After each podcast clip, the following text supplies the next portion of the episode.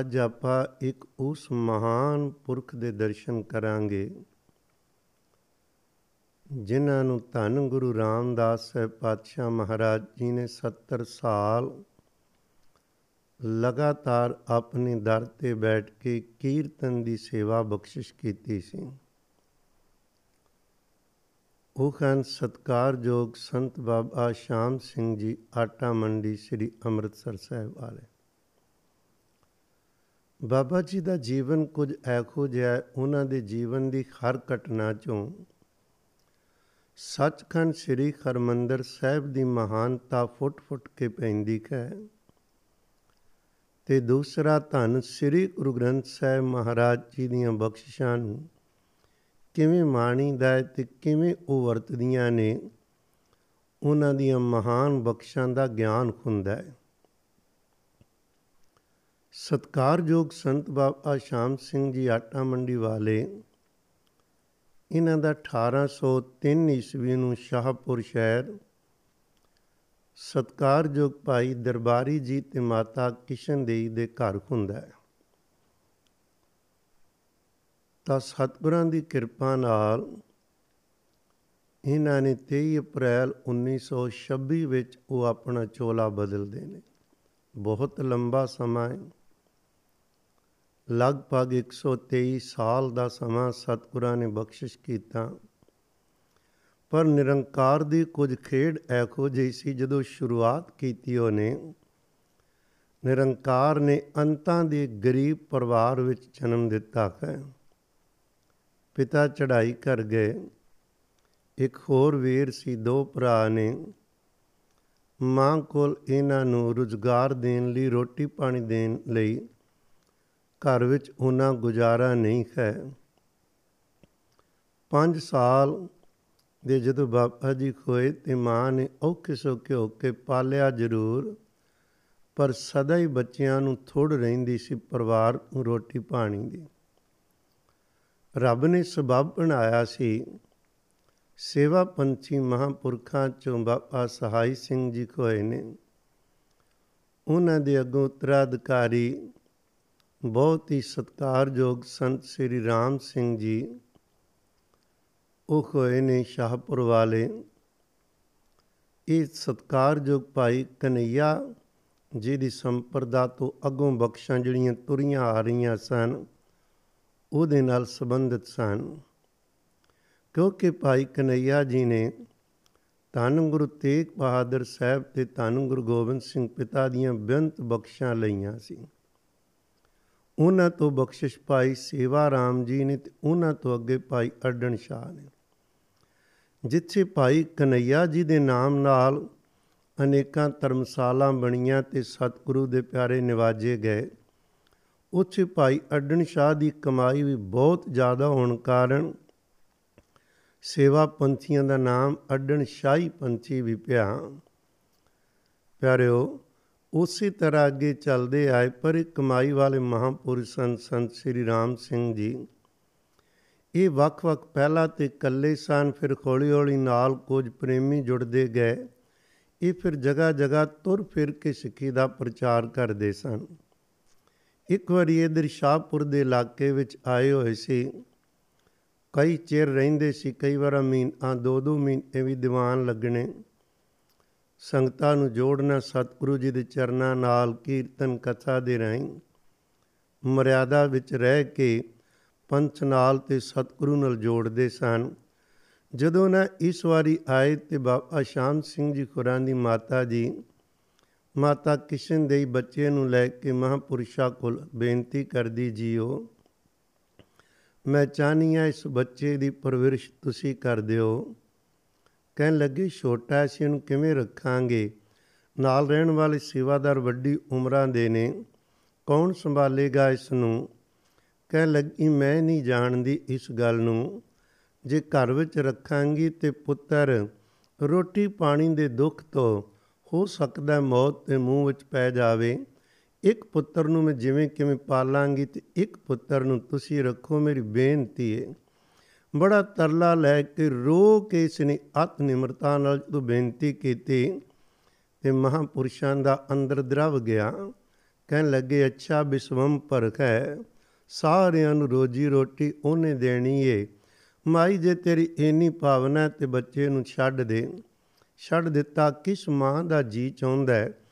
5 ਸਾਲ ਦੇ ਬੱਚੇ ਨੂੰ ਆਪਣੇ ਅੱਖਾਂ ਤੋਂ ਦੂਰ ਜਾਂ ਸਰੀਰ ਤੋਂ ਦੂਰ, ਘਰ ਤੋਂ ਦੂਰ ਕਰੇ। ਪਰ ਇਹ ਪੇਟ ਜੋ ਲੱਗਾ ਹੋਇਆ ਇਹਨੂੰ ਪਰਨਾ ਸੀ ਰੱਬ ਦੇ ਖੇਡਾਂ ਵੀ ਅਜੀਬ ਨੇ। ਕਈਆਂ ਕੋਲ ਇਹਨਾਂ ਉਹਨਾਂ ਕੋਲ ਸੰਭਾਲਿਆ ਨਹੀਂ ਜਾਂਦਾ। ਕਈਆਂ ਨੂੰ ਇੱਕ ਵਕਤ ਇੱਕ ਵਕਤ ਦੀ ਰੋਟੀ ਵੀ ਨਸੀਬ ਨਹੀਂ ਹੁੰਦੀ। ਇਹ ਸਤਿਗੁਰੂ ਜੀ ਦੇ ਖੇਡ ਆਪਾਂ ਰਹਿਰਾਸ ਵਿੱਚ ਪੜ੍ਹਦੇ ਆ ਨਾ। ਸਹਿਬ ਕਹਿੰਦੇ, ਇੱਕ ਦਾਤੇ, ਇੱਕ ਪੇਕਾਰੀ ਜੇ, ਸਭ ਤੇਰੇ ਚੋਜ ਪਿੜਾਣਾ ਮਹਾਰਾਜ ਜੀ ਦੇ ਬਚਨ ਨੇ, ਸਹਿਬ ਕਹਿੰਦੇ, ਕਾਹੂ ਦੀਨੇ ਪਾਟ ਪਟੰਬਰ? ਕਾਹੂ ਕਈਆਂ ਕੋਲ ਤੇ ਰੇਸ਼ਮੀ ਕੱਪੜੇ ਖਾਨ ਪਹਿਨਣ ਵਾਸਤੇ? ਤੇ ਕਈ ਉਹ ਨੇ, ਜਿਨ੍ਹਾਂ ਕੋਲ ਪਾਟੀਆਂ ਲੀਰ ਅਵੀ ਨਹੀਂ ਖਾਨ। ਸਤਿਗੁਰੂ ਸੱਚੇ ਪਾਤਸ਼ਾਹ ਦਾ ਰੰਗ ਕਹਿਣ ਲੱਗਾ ਸੀ ਵੀ ਉਹਦੀ ਖੇਡ ਹੈ ਪਰ ਕਈ ਵਾਰਾਂ ਇਹ ਚੀਜ਼ਾਂ ਜਿਹੜੀਆਂ ਸਰਾਪ ਲੱਗਦੀਆਂ ਨੇ ਬਹੁਤ ਵੱਡਾ ਵਰ ਬਣ ਕੇ ਪੇਸ਼ ਆਉਂਦੀਆਂ ਨੇ। ਗਰੀਬੀ ਕੋਵੇ ਹੈ ਤਾਂ ਸਰਾਪ, ਪਰ ਕਈ ਵਾਰ ਬਹੁਤ ਵੱਡੀ ਬਖਸ਼ਿਸ਼ ਲੈ ਕੇ ਆਉਂਦੀ ਹੈ।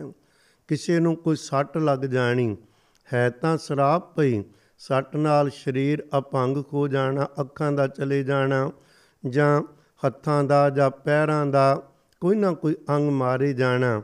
ਪਰ ਕਈ ਵਾਰ ਉਹ ਜ਼ਿੰਦਗੀ ਵਿੱਚ ਏਡਾ ਵੱਡਾ ਮੋੜ ਲਿਆਉਂਦੇ, ਜਿਹੜਾ ਬੰਦਾ ਕਿਧਰੇ ਆਮ ਦੁਨੀਆ ਦੀ ਤਰ੍ਹਾਂ ਜਿਉਂਦਾ ਸੀ, ਉਹ ਰੱਬ ਦੀ ਬਖਸ਼ਿਸ਼ਾਂ ਨੂੰ ਲੈਣਾ ਸ਼ੁਰੂ ਕਰ ਦਿੰਦਾ ਹੈ। ਬਿਲਕੁਲ ਬਦਲ ਜਾਂਦਾ, ਬਖਸ਼ਿਸ਼ ਬਣ ਜਾਂਦੀ। ਕੁਝ ਇਸੇ ਤਰ੍ਹਾਂ ਹੀ ਹੋਇਆ ਹੈ, ਗਰੀਬੀ ਗੁਰੂ ਰਾਮਦਾਸ ਪਿਤਾ ਦੀ ਮਿਹਰ ਬਣ ਕੇ ਆਈ ਮਹਾਂਪੁਰਖਾਂ ਨੇ ਰੱਖ ਲਿਆ ਕੁਝ ਦਿਨ ਉੱਥੇ ਰਹਿਣਾ ਸੀ।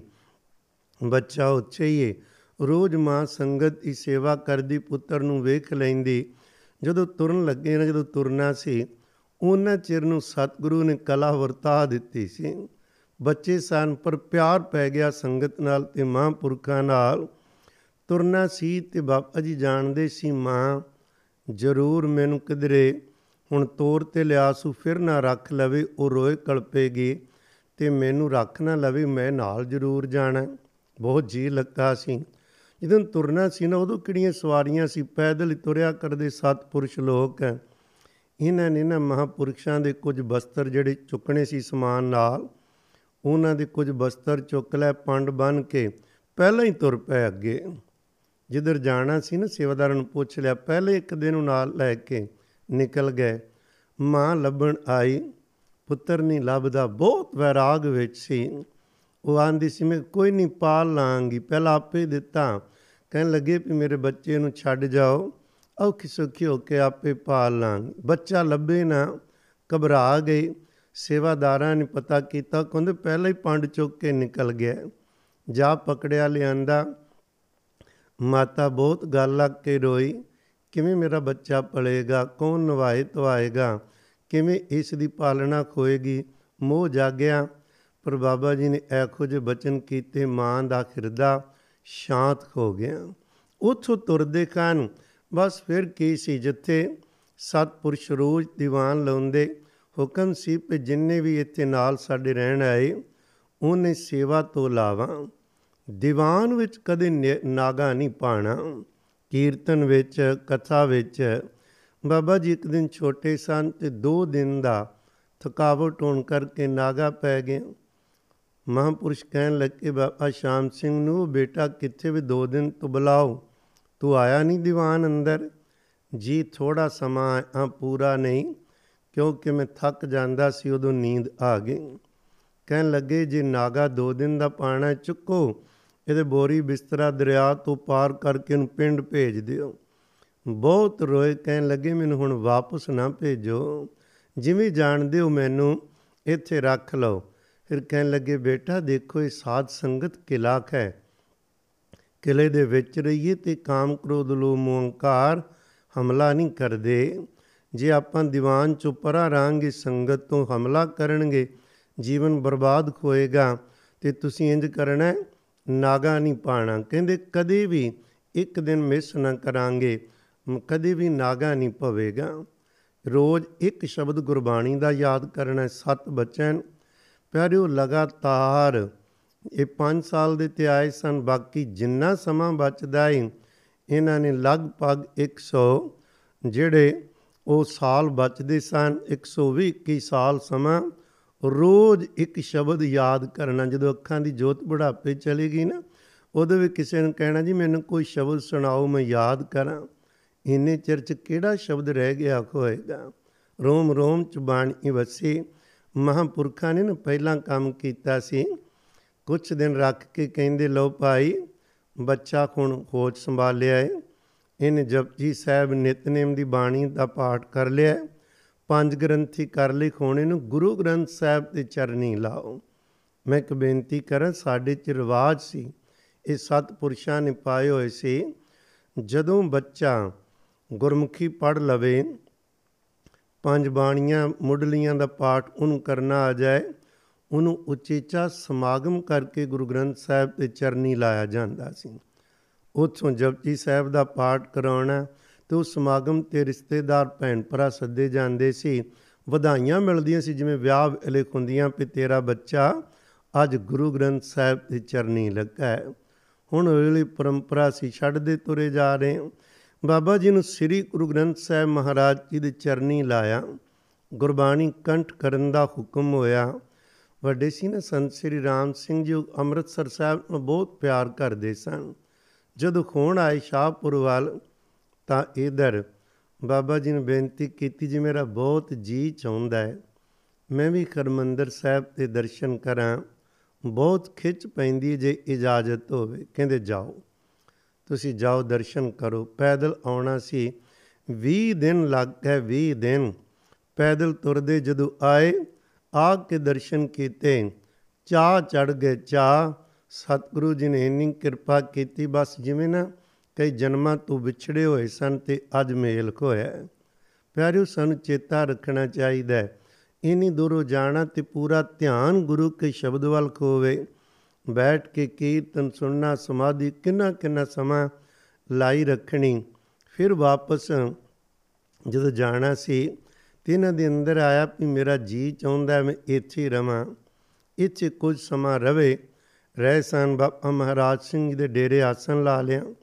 ਇਹਨੂੰ ਸਾਰੇ ਹੀ ਪਿਆਰ ਕਰਨ ਲੱਗ ਪਏ ਜਿਹੜਾ ਵੇਂਦਾ ਸੀ। ਇੱਥੇ ਨਾ ਅੰਮ੍ਰਿਤਸਰ ਸਾਹਿਬ 'ਚ ਸੇਵਾ ਪੰਥੀਆਂ ਦੇ ਕਾਫੀ ਡੇਰੇ ਅਸਥਾਨ ਬਣੇ ਹੋਏ ਸਨ। ਵੱਖ-ਵੱਖ ਹਰ ਕਿਸੇ ਦਾ ਜੀ ਚਾਹੁੰਦਾ ਹੈ, ਹਰਮੰਦਰ ਸਾਹਿਬ ਦੇ ਨੇੜੇ ਰਹੀਏ, ਰਹਿ ਰਹੇ ਸਨ, ਉੱਥੇ ਆਸਣ ਲਾਇਆ। ਤੇ ਜਦੋਂ ਰੋਜ਼ ਵੇਖਦੇ ਸੀ ਨਾ, ਤੀਸੀ ਅੰਮ੍ਰਿਤਸਰ ਸਾਹਿਬ 'ਚ ਸੰਤ ਅਮੀਰ ਸਿੰਘ ਜੀ ਸੱਤੋ ਕੀ ਗਲੀ ਵਾਲੇ ਸਨ। ਉਹਨਾਂ ਦੀ ਦ੍ਰਿਸ਼ਟੀ ਪਈ ਤੇ ਇੱਕ ਦਿਨ ਰਾਹ 'ਚ ਰੋਕ ਕੇ ਕਹਿੰਦੇ, ਬੇਟਾ, ਦੇਖ, ਅਸੀਂ ਕਦੇ ਕਿਸੇ ਨੂੰ ਕਹਿੰਦੇ ਨਹੀਂ, ਪਰ ਤੇਰੇ ਤੇ ਖੁਸ਼ ਹਾਂ। ਜੇ ਤੂੰ ਚਾਹਵੇਂ ਤੇ ਅਸੀਂ ਤੈਨੂੰ ਸਾਜ ਵੀ ਆਪ ਲੈ ਕੇ ਦੇਾਂਗੇ ਤੂੰ ਕੀਰਤਨ ਸਿੱਖ ਸਾਡੇ ਕੋਲ ਆ ਕੇ ਤੈਨੂੰ ਕੀਰਤਨ ਦੀ ਦਾਤ ਦਿਵਾਨੇ ਆ ਅਗ ਬਾਬਾ ਜੀ ਨੇ ਹੱਥ ਜੋੜੇ, ਕਹਿਣ ਲੱਗੇ, ਜੀ ਮੇਰੀ ਕੀਰਤਨ ਵੱਲ, ਰਾਗ ਵੱਲ ਅਜੇ ਸਹਿਜ ਇੱਛਾ ਸਹਿਜ ਹੈ। ਨਾ ਨਹੀਂ ਕੀਤੀ ਸਹਿਜ ਭਾਵ, ਉਧਰ ਅਜੇ ਮੇਰੀ ਰੁਚੀ ਨਹੀਂ, ਅਜੇ ਗੁਰੂ ਸ਼ਬਦ ਦੀ ਕਮਾਈ ਵੱਲ ਕੀ ਹੈ ਕਹਿਣ ਲੱਗੇ, ਤੂੰ ਬਚਨ ਜਦੋਂ ਕਰਦੇ ਨੇ ਲੱਗਦਾ ਜਿਵੇਂ ਕਥਾ ਕਰਦਾ ਹੈ ਸੀ ਚਾਹਨੇ ਹਾਂ ਕੀਰਤਨ, ਕਹਿੰਦੇ ਅੱਗੋਂ ਤੇਰੀ ਮਰਜ਼ੀ ਬਚਨ ਨਾ ਮੰਨਿਆ ਬਾਬਾ ਜੀ ਕਹਿੰਦੇ, ਬਾਅਦ ਵਿੱਚ ਜਦੋਂ ਮਹਾਰਾਜ ਨੇ ਸੋਝੀ ਪਾਈ ਉਦੋਂ ਫਿਰ ਮੈਨੂੰ ਮੁਸ਼ਕਲ ਬਹੁਤ ਆਈ, ਉਦੋਂ ਪਤਾ ਲੱਗਾ ਸਾਧੂ ਦਾ ਬਚਨ ਨਹੀਂ ਟਾਲਣਾ ਚਾਹੀਦਾ। ਫਿਰ ਇਹਨਾਂ ਨੇ ਉਦੋਂ ਮੰਨੇ ਪਰਮੰਨੇ ਉਸਤਾਦ ਲਾਲ ਚੰਦ ਜੀ ਕੋਲੋਂ ਸਰੰਦੇ ਦੀ ਜਾਂਚ ਸਿੱਖਣੀ ਸੀ ਤੇ ਸਰੰਦਾ ਨਹੀਂ ਸੀ ਮਿਲਦਾ, ਬਹੁਤ ਕਾਲਣਾ ਕਾਲਣੀ ਪਈ ਸੀ। ਅ- ਅੱਜ ਉਹਨਾਂ ਨੂੰ ਫਿਰ ਇਹਨਾਂ ਨੂੰ ਸਰੰਦਾ ਮਿਲਿਆ ਤੇ ਫਿਰ ਕੀਰਤਨ ਦੀ ਜਾ- ਦਾਤ ਵੀ ਸਿੱਖੀ ਪਹਿਲਾਂ, ਕਿਉਂਕਿ ਅੰਦਰ ਸੀ ਨਾ ਕੋਈ ਦਰਦ। ਅੰਦਰ ਪਿਆਰ ਸੀ। ਪਿਆਰ ਵਿੱਚ ਆ ਕੇ ਹਰ ਚੀਜ਼ ਹੀ ਉਹਦਾ ਰੰਗ ਰੂਪ ਤੇ ਉਹਦੀ ਤਸਵੀਰ ਬਦਲ ਜਾਇਆ ਕਰਦੀ ਹੈ। ਹੁਣ ਜਦੋਂ ਕੀਰਤਨ ਕਰਨਾ ਸ਼ਬਦ ਪੜਨਾ ਤੇ ਧੂ ਪੈਂਦੀ ਸੀ ਧੂ ਜਦੋਂ ਮਹਾਂਪੁਰਖ ਸੰਤ ਰਾਮ ਸਿੰਘ ਜੀ ਚੜ੍ਹਾਈ ਕਰ ਗਏ ਚੋਲਾ ਬਦਲ ਗਏ, ਬਹੁਤ ਬੈਰਾਗ ਵਿੱਚ ਉਦੋਂ ਫਿਰ ਪੱਕੇ ਤੌਰ ਤੇ ਅੰਮ੍ਰਿਤਸਰ ਹੀ ਆ ਗਏ। ਇੱਥੇ ਨਾ ਕਟੜਾ ਖਰੀ ਸਿੰਘ ਵਿੱਚ ਧਰਮਸ਼ਾਲਾ ਸੀ। ਭਾਈ ਸੋਭਾ ਸਿੰਘ ਜੀ ਨੇ ਬੇਨਤੀ ਕੀਤੀ ਜੀ, ਤੁਸੀਂ ਇੱਥੇ ਰਹੋ। ਉਹਨਾਂ ਕਮਰਾ ਦੇ ਦਿੱਤਾ। ਬਾਬਾ ਜੀ ਕੁਰਾਨੀ ਬਸ ਉਥੋਂ ਸ਼ੁਰੂ ਕਰ ਲਿਆ। ਜਿੱਥੇ ਹਰਮੰਦਰ ਸਾਹਿਬ ਜਾਂਦੇ ਨੇ, ਬੜੇ ਪਿਆਰ ਦੇ ਨਾਲ ਉੱਥੇ ਸੇਵਾ ਕਰਦੇ ਨੇ। ਜਦੋਂ ਉਹਨਾਂ ਦਾ ਜੀਵਨ ਪੜੀਦਾ ਹੈ ਨਾ, ਭਾਈ ਵੀਰ ਸਿੰਘ ਸਹਿਤ ਸਦਨ ਨੇ ਨਾ, ਸੰਤ ਗਾਥਾ ਦੇ ਨਾਮ ਹੇਠ ਕਿਤਾਬਾਂ ਛਾਪੀਆਂ ਨੇ। ਉਹਦੇ ਵਿੱਚ ਭਾਗ ਦੂਜੇ ਵਿੱਚ ਇਹਨਾਂ ਮਹਾਪੁਰਖਾਂ ਦਾ ਜੀਵਨ ਅੰਕਿਤ ਕੀਤਾ ਹੈ, ਜਿਹਦੇ ਵਿੱਚ ਬਾਬਾ ਜੀ ਦੀ ਜੀਵਨੀ ਬਾਰੇ, ਕਿਉਂਕਿ ਬਾਬਾ ਜੀ ਉਹਨਾਂ ਨੇ ਇੱਕ ਆਪ ਵੀ ਗ੍ਰੰਥ ਲਿਖਿਆ ਸੀ, ਸ੍ਰੀ ਭਗਤ ਪ੍ਰੇਮ ਪ੍ਰਕਾਸ਼। ਉਹਦੇ ਵਿੱਚ ਬਹੁਤ ਸਾਰਾ ਉਹਨਾਂ ਨੇ ਵੱਡੇ ਦੋ ਮਹਾਂਪੁਰਖਾਂ ਦਾ ਸੰਤ ਸਹਾਈ ਸਿੰਘ ਜੀ ਦਾ ਤੇ ਸਤਕਾਰਯੋਗ ਸੰਤ ਸ੍ਰੀ ਰਾਮ ਸਿੰਘ ਜੀ ਕੁਰਾਂ ਦੇ ਜੀਵਨ ਦੀਆਂ ਘਟਨਾਵਾਂ ਨੂੰ ਲਿਖਿਆ। ਤੇ ਨਾਲ ਨਾਲ ਖਰਮੰਦਰ ਸਾਹਿਬ ਦੀ ਮਹਾਨਤਾ, ਗੁਰੂ ਗ੍ਰੰਥ ਸਾਹਿਬ ਨਾਲ ਉਹਨਾਂ ਦਾ ਪਿਆਰ, ਸੇਵਾ ਵਿੱਚ ਉਹ ਕਿਵੇਂ ਲੱਗਦੇ ਸਨ, ਕਿਵੇਂ ਕਮਾਈਆਂ ਕਰਦੇ ਸਨ, ਉਹ ਸਾਰਾ ਕੁਝ ਉਹਨਾਂ ਨੇ ਅੰਕਿਤ ਕੀਤਾ ਹੈ। ਪਰ ਮਹਾਂਪੁਰਖਾਂ ਦੇ ਜੀਵਨ ਨੂੰ ਸਤਕਾਰਯੋਗ ਬਾਬਾ ਸ਼ਾਮ ਸਿੰਘ ਦੀ ਸੰਗਤ ਕਰਨ ਵਾਲੇ ਸਰਦਾਰ ਪ੍ਰੇਮ ਸਿੰਘ ਜੀ ਖੁਰਾ ਨੇ ਲਿਖਿਆ ਹੈ, ਜਿਹਨੂੰ ਬਾਅਦ ਚ ਛਪਾਇਆ ਭਾਈ ਵੀਰ ਸਿੰਘ ਸਹਿਤ ਸਦਨ ਨੇ। ਉਹਨਾਂ ਨੇ ਬੜੀਆਂ ਪਿਆਰੀਆਂ ਪਿਆਰੀਆਂ ਘਟਨਾਵਾਂ ਲਿਖੀਆਂ ਨੇ। ਜਦੋਂ ਬਾਬਾ ਜੀ ਖੁਰਾ ਨੇ ਇੱਥੇ ਆਏ ਨਾ, ਤੇ ਲਗਭਗ 4 ਕੁ ਘੰਟੇ ਵੱਧ ਤੋਂ ਵੱਧ ਆਰਾਮ ਲਈ ਰੱਖੇ ਸਨ 20 ਘੰਟੇ ਬਾਬਾ ਜੀ ਖੁਰੀ ਹਰ ਰੋਜ਼ ਨੇਮ ਨਾਲ ਸੇਵਾ ਤੇ ਸਿਮਰਨ ਕਰਿਆ ਕਰਦੇ। ਰਾਤੀ ਕੇਵਲ 2 ਕੁ ਘੰਟੇ ਆਰਾਮ ਕਰਨਾ ਤੇ ਬਾਕੀ ਦੁਪਹਿਰੇ ਥੋੜਾ ਜਿਹਾ ਕਰਨਾ, ਉਹ ਵੀ ਜੇ ਹੋ ਗਿਆ ਹੋ ਗਿਆ, ਨਹੀਂ ਤੇ ਸੇਵਾ ਵਿੱਚ। ਜਦੋਂ ਨਾ ਖਰਮੰਦਰ ਸਾਹਿਬ ਤੇ ਰਾਤੀ ਦਰਵਾਜ਼ੇ ਬੰਦ ਹੋ ਜਾਂਦੇ ਦਰਸ਼ਨੀ ਡਿਉੜੀ ਦੇ ਅੰਮ੍ਰਿਤ ਵੇਲੇ ਜਦੋਂ ਦਰਵਾਜ਼ਾ ਖੁੱਲਣਾ ਹੁੰਦਾ, ਪਹਿਲਾਂ ਹੀ ਸਰੰਦਾ ਲੈ ਕੇ ਤੇ ਰਾਤ ਨੂੰ ਹੀ ਜਾ ਕੇ ਕੁਝ ਪ੍ਰੇਮੀਆਂ ਨੇ ਵੀ ਜੁੜ ਜਾਣਾ, ਉੱਥੇ ਬਹਿ ਕੇ ਨਾ ਬੜਾ ਬੈਰਾਗ ਵਿੱਚ ਕੀਰਤਨ ਕਰਨਾ। ਸ਼ਬਦ ਇੰਜ ਪੜਨੇ ਪਈ ਅੰਦਰ ਦਰਸ਼ਨੀ ਡਿਉੜੀ ਦੇ ਅੰਦਰ ਵਾਰ ਹਰਮੰਦਰ ਸਾਹਿਬ, ਖੁਦ ਪ੍ਰਤੱਖ ਗੁਰੂ ਰਾਮਦਾਸ ਸਾਹਿਬ ਮਹਾਰਾਜ ਵਿਰਾਜਮਾਨ ਨੇ, ਉਹਨਾਂ ਦਾ ਦਰਵਾਜ਼ਾ ਬੰਦ। ਦਰਵਾਜ਼ਾ ਖੋਲੋ ਬੇਨਤੀ ਦੇ ਸ਼ਬਦ ਪੜਨੇ, ਜਿੰਨੀ ਸੰਗਤ ਸੁਣਦੀ ਸੀ ਸਭ ਵੈਰਾਗ ਵਿੱਚ ਚਲੀ ਜਾਂਦੀ। ਤੇ ਹੁਣੇ ਦਰਵਾਜ਼ਾ ਖੁੱਲੇਗਾ ਤੇ ਅੰਦਰੋਂ ਗੁਰੂ ਰਾਮਦਾਸ ਪਿਤਾ ਮਹਾਰਾਜ ਜੀ ਦੇ ਦਰਸ਼ਨ ਦੀਦਾਰ ਖੋਣਗੇ ਇੰਨੇ ਵੈਰਾਗ ਵਿੱਚ ਉਹਨਾਂ ਨੇ ਕੀਰਤਨ ਕਰਨਾ, ਦਰਵਾਜ਼ਾ ਖੁੱਲਣਾ ਤੇ ਜਦੋਂ ਅੰਦਰ ਜਾਣਾ ਤੇ ਫੇਰ ਆਸਾ ਦੀ ਵਾਰ ਤੋਂ ਪਹਿਲਾਂ ਅੰਦਰ ਬਾਬਾ ਜੀ ਨੇ ਇੱਕ ਘੰਟਾ ਉਹਦਾ ਕੀਰਤਨ ਕਰਨਾ ਹਰਮੰਦਰ ਸਾਹਿਬ ਦੇ ਅੰਦਰ। ਜਦੋਂ ਕਰਨਾ ਇਹਨੂੰ ਪ੍ਰੇਮ ਦੀ ਚੌਂਕੀ ਕਹਿੰਦੇ, ਹੁਣ ਵੀ ਲੱਗਦੀ ਏ। ਹੁਣ ਥੋੜੇ ਕੁ ਸਮਾਂ ਤੋਂ ਗੁਰੂ ਕੇ ਕੀਰਤਨੀਏ ਦੇਖਾਂ ਤੇ ਜਦੋਂ ਉਹ ਪ੍ਰੇਮ ਦੀ ਚੌਂਕੀ ਜਿਹੜੀ ਹੈ, ਉਹ ਭਰਨੀ ਉਸ ਤੋਂ ਬਾਅਦ ਫਿਰ ਇਹਨਾਂ ਨੇ ਆ ਜਾਣਾ, ਫਿਰ ਅਸਥਾਨ ਤੇ ਆ ਕੇ ਤਨ ਸ੍ਰੀ ਗੁਰੂ ਗ੍ਰੰਥ ਸਾਹਿਬ ਦਾ ਪ੍ਰਕਾਸ਼ ਕਰਨਾ, ਉੱਥੇ ਨੇਮ ਨਿਭਾ ਕੇ ਫਿਰ ਦੁਬਾਰਾ ਉਹਨਾਂ ਨੇ ਖਰਮੰਦਰ ਸਾਹਿਬ ਚਲੇ ਜਾਣਾ ਇਸੇ ਤਰ੍ਹਾਂ ਦੁਪਹਿਰੇ ਫਿਰ 2 ਘੰਟੇ ਖਰਮੰਦਰ ਸਾਹਿਬ ਕੀਰਤਨ ਦੀ ਖਾਜਰੀ ਭਰਨੀ। ਉੱਥੋਂ ਵੇਲੇ ਹੋ ਕੇ ਸ਼ਬੀਲ ਤੇ ਜਾ ਕੇ ਸੰਤ ਅਬਾ ਸਵਾਇਆ ਸਿੰਘ ਜਿਹੜੇ ਸ਼ਬੀਲ ਲਾਉਂਦੇ ਸੀ, ਉੱਥੇ ਸ਼ਬੀਲ ਤੇ ਸੇਵਾ ਕਰਨੀ। ਫਿਰ ਲੰਗਰ ਤਿਆਰ ਕਰ ਲੈਣਾ, ਰੋਜ਼ ਵਾਵਾ ਸਾਰਾ ਆਟਾ ਤੇ ਪ੍ਰਸ਼ਾਦਾ ਤੇ ਉਹ ਜਿਹੜੇ ਲੋੜਵੰਦਾਂ ਨੂੰ ਕੁਝ ਸਮਾਂ ਉਹ ਵੰਡਣਾ। ਇੱਕ ਦਿਨ ਭਾਈ ਠਾਕੁਰ ਸਿੰਘ ਜੀ ਜੋ ਸੇਵਾ ਵਿੱਚ ਸਨ, ਉਹਨਾਂ ਨੇ ਬਚਨ ਕੀਤੇ। ਉਹਨਾਂ ਦੇ ਬਚਨ ਬਹੁਤ ਸੰਬੰਧਿਤ ਨੇ। ਇੱਕ ਦਿਨ ਕਹਿਣ ਲੱਗੇ ਬਾਹਰ ਜੀ ਮੰਗਤੇ ਬਹੁਤ ਆ ਗਏ ਨੇ। ਪ੍ਰਸ਼ਾਦਾ ਛਕਾਈਏ ਬਾਬਾ ਜੀ। ਕਹਿਣ ਲੱਗੇ, ਵਾਹਿਗੁਰੂ ਵਾਹਿਗੁਰੂ ਵਾਹਿਗੁਰੂ, ਉਹਨਾਂ ਨੂੰ ਮੰਗਤੇ ਨਹੀਂ ਕਹਿਣਾ। ਉਹ ਤਾਂ ਗੋਬਿੰਦ ਸੰਗਤ ਤੇ ਮੰਗਤੇ ਤੇ ਅਸੀਂ ਆ। ਬਾਬਾ ਜੀ ਨਾ ਆਪਣੇ ਆਪ ਨਾਲ ਕਦੇ ਵੀ ਸ਼ਬਦ ਨਹੀਂ ਸੀ ਜੋੜਦੇ। ਬਾਬਾ ਜਾਂ ਸੰਤ ਇੱਕ ਦਿਨ ਉਹ ਚੇਚਾ ਕੜਾ ਪ੍ਰਸ਼ਾਦੀ ਦੇਗ ਤਿਆਰ ਕਰਵਾ ਕੇ ਨਾ ਸੰਗਤ ਨੂੰ ਨਾਲ ਲੈ ਕੇ ਅਰਦਾਸ ਕੀਤੀ ਸੀ, ਅਤ ਗਰੀਬੀ ਵਿੱਚ ਆ ਕੇ ਸਤਿਗੁਰੂ ਜੀਓ, ਕਿਰਪਾ ਕਰਿਓ ਮੈਨੂੰ ਕੋਈ ਬਾਬਾ ਤੇ ਸੰਤ ਨਾ ਕਵੇ। ਮੈਂ ਗੁਲਾਮ ਆ ਮੈਨੂੰ ਗੁਲਾਮ ਕਹਿ ਕੇ ਸੰਗਤ ਯਾਦ ਕਰੇ ਬੁਲਾਵੇ ਜਾਂ ਮੇਰਾ ਨਾਂ ਲਵੇ। ਝਿੜਕਿਆ ਵੀ ਕਰਦੇ ਸਨ ਤੇ ਅਰਦਾਸ ਖੁਦ ਕੀਤੀ ਸੀ, ਆਪਣੇ ਆਪ ਨੂੰ ਸਦਾ ਗੁਲਾਮ ਹੀ ਕਹਿਣਾ। ਤੇ ਉਹ ਕਹਿਣ ਲੱਗੇ, ਜੀ, ਇਸ ਗੁਲਾਮ, ਇਹ ਤਾਂ ਗੋਬਿੰਦ ਸੰਗਤ ਹੈ ਇਸ ਕਰਕੇ ਨਾ ਕਦੇ ਸ਼ਬਦ ਨਹੀਂ ਕਹਿਣਾ ਮੰਗਤੇ ਨੇ ਹੋ ਇੱਕ ਰਪਾਈ ਠਾਕੁਰ ਸਿੰਘ ਜੀ ਇਨਸਾਨ ਕੋਲ, ਇੱਕ ਹੋਰ ਗੁਰਮੁਖ ਪੈਰੇ ਆਏ। ਉਹਨਾਂ ਨੇ ਕੋਈ ਵਿਆਹ ਵੇਖਿਆ ਵੀ ਕੋਈ ਗਰੀਬ ਆਦਮੀ ਹੈ ਉਹਦੇ ਕੋਲ ਕੱਪੜਾ ਕੋਈ ਨਹੀਂ। ਕਹਿਣ ਲੱਗਿਆ, ਚਾਦਰ ਸਾਡੇ ਕੋਲੇ, ਜਾਓ, ਉਸ ਨੂੰ ਦੇ ਕੇ ਆਓ। ਭਾਈ ਠਾਕੁਰ ਸਿੰਘ ਜੀ ਚਾਦਰ ਦੇ ਕੇ ਆ ਗਏ। ਜਦੋਂ ਚਾਦਰ ਦਿੱਤੀ ਨਾ ਤੇ ਵਾਪਸ ਪੁੱਛਿਆ, ਚਾਦਰ ਦੇ ਆਏ ਹੋ ਕਹਿਣ ਲੱਗੇ, ਜੀ, ਦੇ ਆਇਆ। ਕਿ ਉਸ ਨੂੰ ਮੱਥਾ ਟੇਕਿਆ ਸੀ? ਕਹਿੰਦੇ, ਮੱਥਾ ਤੇ ਨਹੀਂ ਜੀ ਟੇਕਿਆ। ਫਿਰ ਤੈਨੂੰ ਕਹਿੰਦੀ ਕਾਦੀ ਸੇਵਾ ਮਿਲਣੀ ਏ? ਚਾਦਰ ਤਾਂ ਪਰਮੇਸ਼ਰ ਦਾ ਦਿੱਤਾ ਹੋਇਆ ਸਾਰਾ ਕੁਝ ਏ। ਸਾਨੂੰ ਤਾਂ ਜਿਹੜੀ ਉਹਨਾਂ ਦੇ ਚਰਨਾਂ 'ਚ ਨਮਸਕਾਰ ਕਰ ਦੋ ਤੇ ਉਹਦੇ ਬਦਲੇ ਕੋਈ ਅਸੀਸ ਮਿਲਦੀ ਭਲਾ ਹੁੰਦਾ। ਜਾ ਭੱਜ ਕੇ ਮੱਥਾ ਟੇਕੇ ਆ। ਰੱਬ ਦੇ ਜੀਵਾਂ ਦੇ ਅੰਦਰੋਂ ਇਹ ਨਹੀਂ ਵੀ ਸੇਵਾ ਕਰਨੀ ਕੁਝ ਬਣ ਕੇ ਗਵਾ ਕੇ ਆਪਣਾ ਆਪ ਫਿਰ ਸੇਵਾ ਕਰਨੀ। ਜਿੱਥੇ ਸ਼ਬੀਲ ਤੇ ਜਾਣੇ, ਫਿਰ ਜਿਤਨੇ ਵੀ ਕੋਈ ਗਰੀਬ ਗੁਰਬਾ ਪ੍ਰਸ਼ਾਦ ਛਕਣ ਹੁੰਦਾ ਸੀ, ਉਹਨਾਂ ਦੇ ਝੂਠੇ ਬਰਤਨ ਆਪ ਮਾਂਜਣੇ। ਕਹਿਣ ਲੱਗੇ ਵੀ ਪ੍ਰਸ਼ਾਦ ਪਾਣੀ ਤੇ ਗੁਰੂ ਨਾਨਕ ਸਾਹਿਬ ਗੁਰੂ ਰਾਮਦਾਸ ਪਿਤਾ ਦਾ, ਸਾਨੂੰ ਤਾਂ ਭਾਂਡੇ ਮਾਂਜਣ 'ਚ ਫਲ ਮਿਲਣਾ ਜੇ ਨਹੀਂ ਮਾਂਜਾਂਗੇ, ਕਈ ਵਾਰਾਂ ਕਹਿਣਾ ਜਦੋਂ ਵਾਵਾ ਸੰਗਤ ਨਾਲ ਪਿਆਰ ਬਣ ਗਿਆ ਤੇ ਮਹਿਮਾ ਹੋ ਗਈ ਕਹਿਣਾ ਜੀ, ਤੁਸੀਂ ਭਾਂਡੇ ਨਾ ਮਾਂਜਿਆ ਕਰੋ। ਅਸੀਂ ਜੋ ਸਾਰੇ ਹੈਗੇ ਆ, ਸਾਨੂੰ ਦੱਸੋ। ਕਹਿਣ ਲੱਗੇ, ਮੈਂ ਵਿਹਲਾ ਸਮਾਂ ਕਿਵੇਂ ਬਤੀਤ ਕਰਾਂਗਾ? ਭਾਂਡੇ ਮਾਂਜਦਾ ਵਾਂ। ਇਹਦੇ ਨਾਲ ਦੇਖੋ ਜਿਹੜੇ ਸੰਗਤ ਛਕਦੀ ਏ ਪ੍ਰਸ਼ਾਦ ਪਾਣੀ, ਉਹ ਮਹਾਰਾਜ ਦਾ ਭਜਨ ਕਰਦੇ, ਰੱਬ ਨੂੰ ਚੇਤਾ ਕਰਦੇ, ਸਾਨੂੰ ਵੀ ਕੁਝ ਹਿੱਸਾ ਮਿਲੇਗਾ ਭਾਂਡੇ ਮਾਂਜਣੇ। ਸੇਵਾਦਾਰ ਜਿਨ੍ਹਾਂ ਨੇ ਆਉਣਾ ਨਾ ਤੇ ਕਈਆਂ ਨੇ ਭਾਂਡੇ ਰੱਖ ਦੇਣੇ। ਉਹ ਕਹਿਣ ਲੱਗੇ, ਆਲਸੀਓ, ਜਿਹੜਾ ਆਪਣੇ ਭਾਂਡੇ ਨਹੀਂ ਮਾਂਜ ਸਕਦਾ, ਉਹ ਮਨ ਕਿੱਥੋਂ ਮਾਂਜੇਗਾ? ਉਹਨੇ ਬੰਦਗੀ ਕਾਦੀ ਕਰਨੀ ਕੋਈ ਬੜਾ ਖਿੱਚ ਕੇ ਰੱਖਦੇ ਸੀ।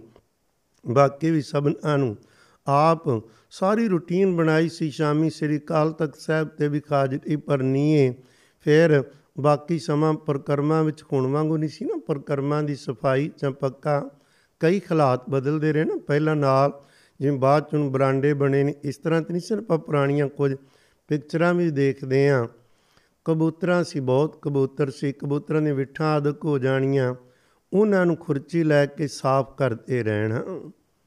ਇੱਕ ਵਾਰੀ ਸੰਤ ਖੀਰਾ ਸਿੰਘ ਜੀ ਬੈਠੇ ਸੀ, ਹੋਰ ਵੀ ਸੀ, ਉਹਨਾਂ ਨੇ ਕਹਿਣ ਲੱਗੇ, ਜੀ ਇਹ ਵਿਠਾਂ ਚੁੱਕ ਕੇ ਇਕੱਠੀਆਂ ਕਰਕੇ ਫਿਰ ਬਾਹਰ ਸੁੱਟ ਦਿਓ। ਸਾਰਾ ਦਿਨ ਵਿਠਾਂ ਚੁੱਕੀ ਰੱਖ ਦਿਓ। ਤੁਹਾਨੂੰ ਇਹਦੇ ਚ ਕੀ ਨਜ਼ਰ ਆਉਂਦਾ ਕਹਿ ਕਹਿਣ ਲੱਗੇ ਪੋਲਿਓ ਇਹਨਾਂ ਨੂੰ ਵਿਠਾਂ ਨਾ ਸਮਝੋ। ਇਹ ਗੁਰੂ ਰਾਮਦਾਸ ਪਿਤਾ ਦੀ ਬਖਸ਼ਿਸ਼ ਨਾਲ ਇਹ ਸੇਵਾ ਵਿੱਚੋਂ ਰਿਧੀਆਂ ਤੇ ਸਿੱਧੀਆਂ ਮਿਲਦੀਆਂ ਨੇ, ਪਿੱਛੇ ਪਿੱਛੇ ਤੁਰੀਆਂ ਫਿਰਦੀਆਂ ਨੇ। ਅਸੀਂ ਕਹਿੰਦੇ ਆ ਪਰਾਂ ਖੋਬੋ ਸਾਨੂੰ ਤਨ ਗੁਰੂ ਰਾਮਦਾਸ ਪਾਤਸ਼ਾਹ ਜੀ ਚਾਹੀਦੇ ਨੇ। ਸੇਵਾ ਪੰਥੀਆਂ ਦੀ ਨੇ, ਸੇਵਾ ਕਰਨ ਦਾ ਢੰਗ ਵੀ ਬੜੇ ਕਮਾਲ ਦਾ ਹੈ। ਸੱਚਮੁੱਚ ਜੇ ਗੁਲਾਮ ਕਿਆ, ਤੇ ਗੁਲਾਮ ਬਣ ਕੇ ਸੇਵਾ ਕਰਦੇ ਸੀ। ਨੌਕਰ ਤੇ ਗੁਲਾਮ ਵਿੱਚ ਫ਼ਰਕ ਹੈ। ਤਾਂ ਗੁਰੂ ਗ੍ਰੰਥ ਸਾਹਿਬ ਮਹਾਰਾਜ ਪਾਤਸ਼ਾਹ ਜੀ ਨੇ ਗੁਲਾਮ ਸ਼ਬਦ ਵਰਤੇ ਨਾ, ਭਗਤ ਕਬੀਰ ਸਾਹਿਬ ਜੀ ਨੇ। ਸਾਹਿਬ ਕਹਿੰਦੇ, ਫੁਰਮਾਨ ਤੇਰਾ ਸਿਰੇ ਉਪਰ ਫਿਰ ਨਾ ਕਰਤ ਵਿਚਾਰ।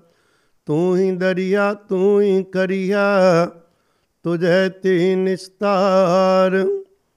ਬੰਦੇ ਬੰਦਗੀ ਇਖਤਿਆਰ। ਸਾਹਿਬ ਰੋਸ ਤਰੋ ਕੇ ਪਿਆਰ ਰਹਾਉ।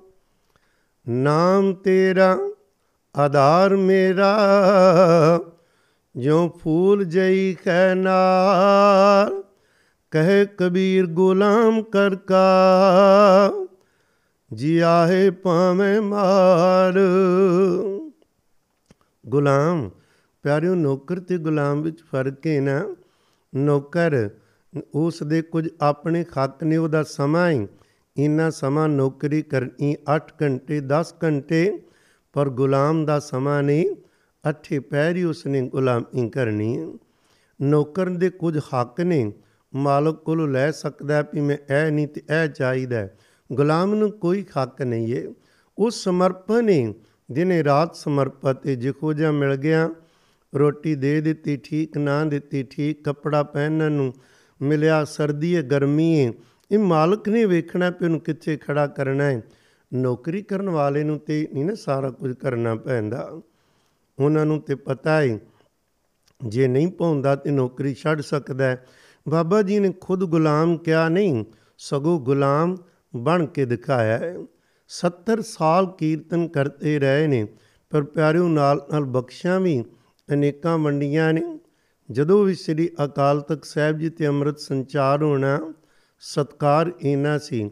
ਪੰਜਾਂ ਪਿਆਰਿਆਂ ਵਿੱਚ ਸੇਵਾ ਉਹਨਾਂ ਨੂੰ ਲਾਣੀ। ਮੈਂ ਕੋਰ ਬੇਨਤੀ ਕਰਾਂ, ਸਤਕਾਰਯੋਗ ਭਾਈ ਵੀਰ ਸਿੰਘ ਜੀ ਕੁਰਾਨ ਜਦੋਂ ਅੰਮ੍ਰਿਤ ਦੀ ਦਾਤ ਲਈਏ, ਉਦੋਂ ਪੰਜਾਂ ਪਿਆਰਿਆਂ ਵਿੱਚ ਜਥੇਦਾਰ ਸਾਹਿਬ ਦੀ ਸੇਵਾ ਸੰਤ ਬਾਬਾ ਸ਼ਾਮ ਸਿੰਘ ਜੀ ਕੁਰਾਨ ਦੀ ਸੀ। ਆਟਾ ਮੰਡੀ ਵਾਲੇ ਕਿਉਂ ਕਹਿੰਦੇ ਨੇ?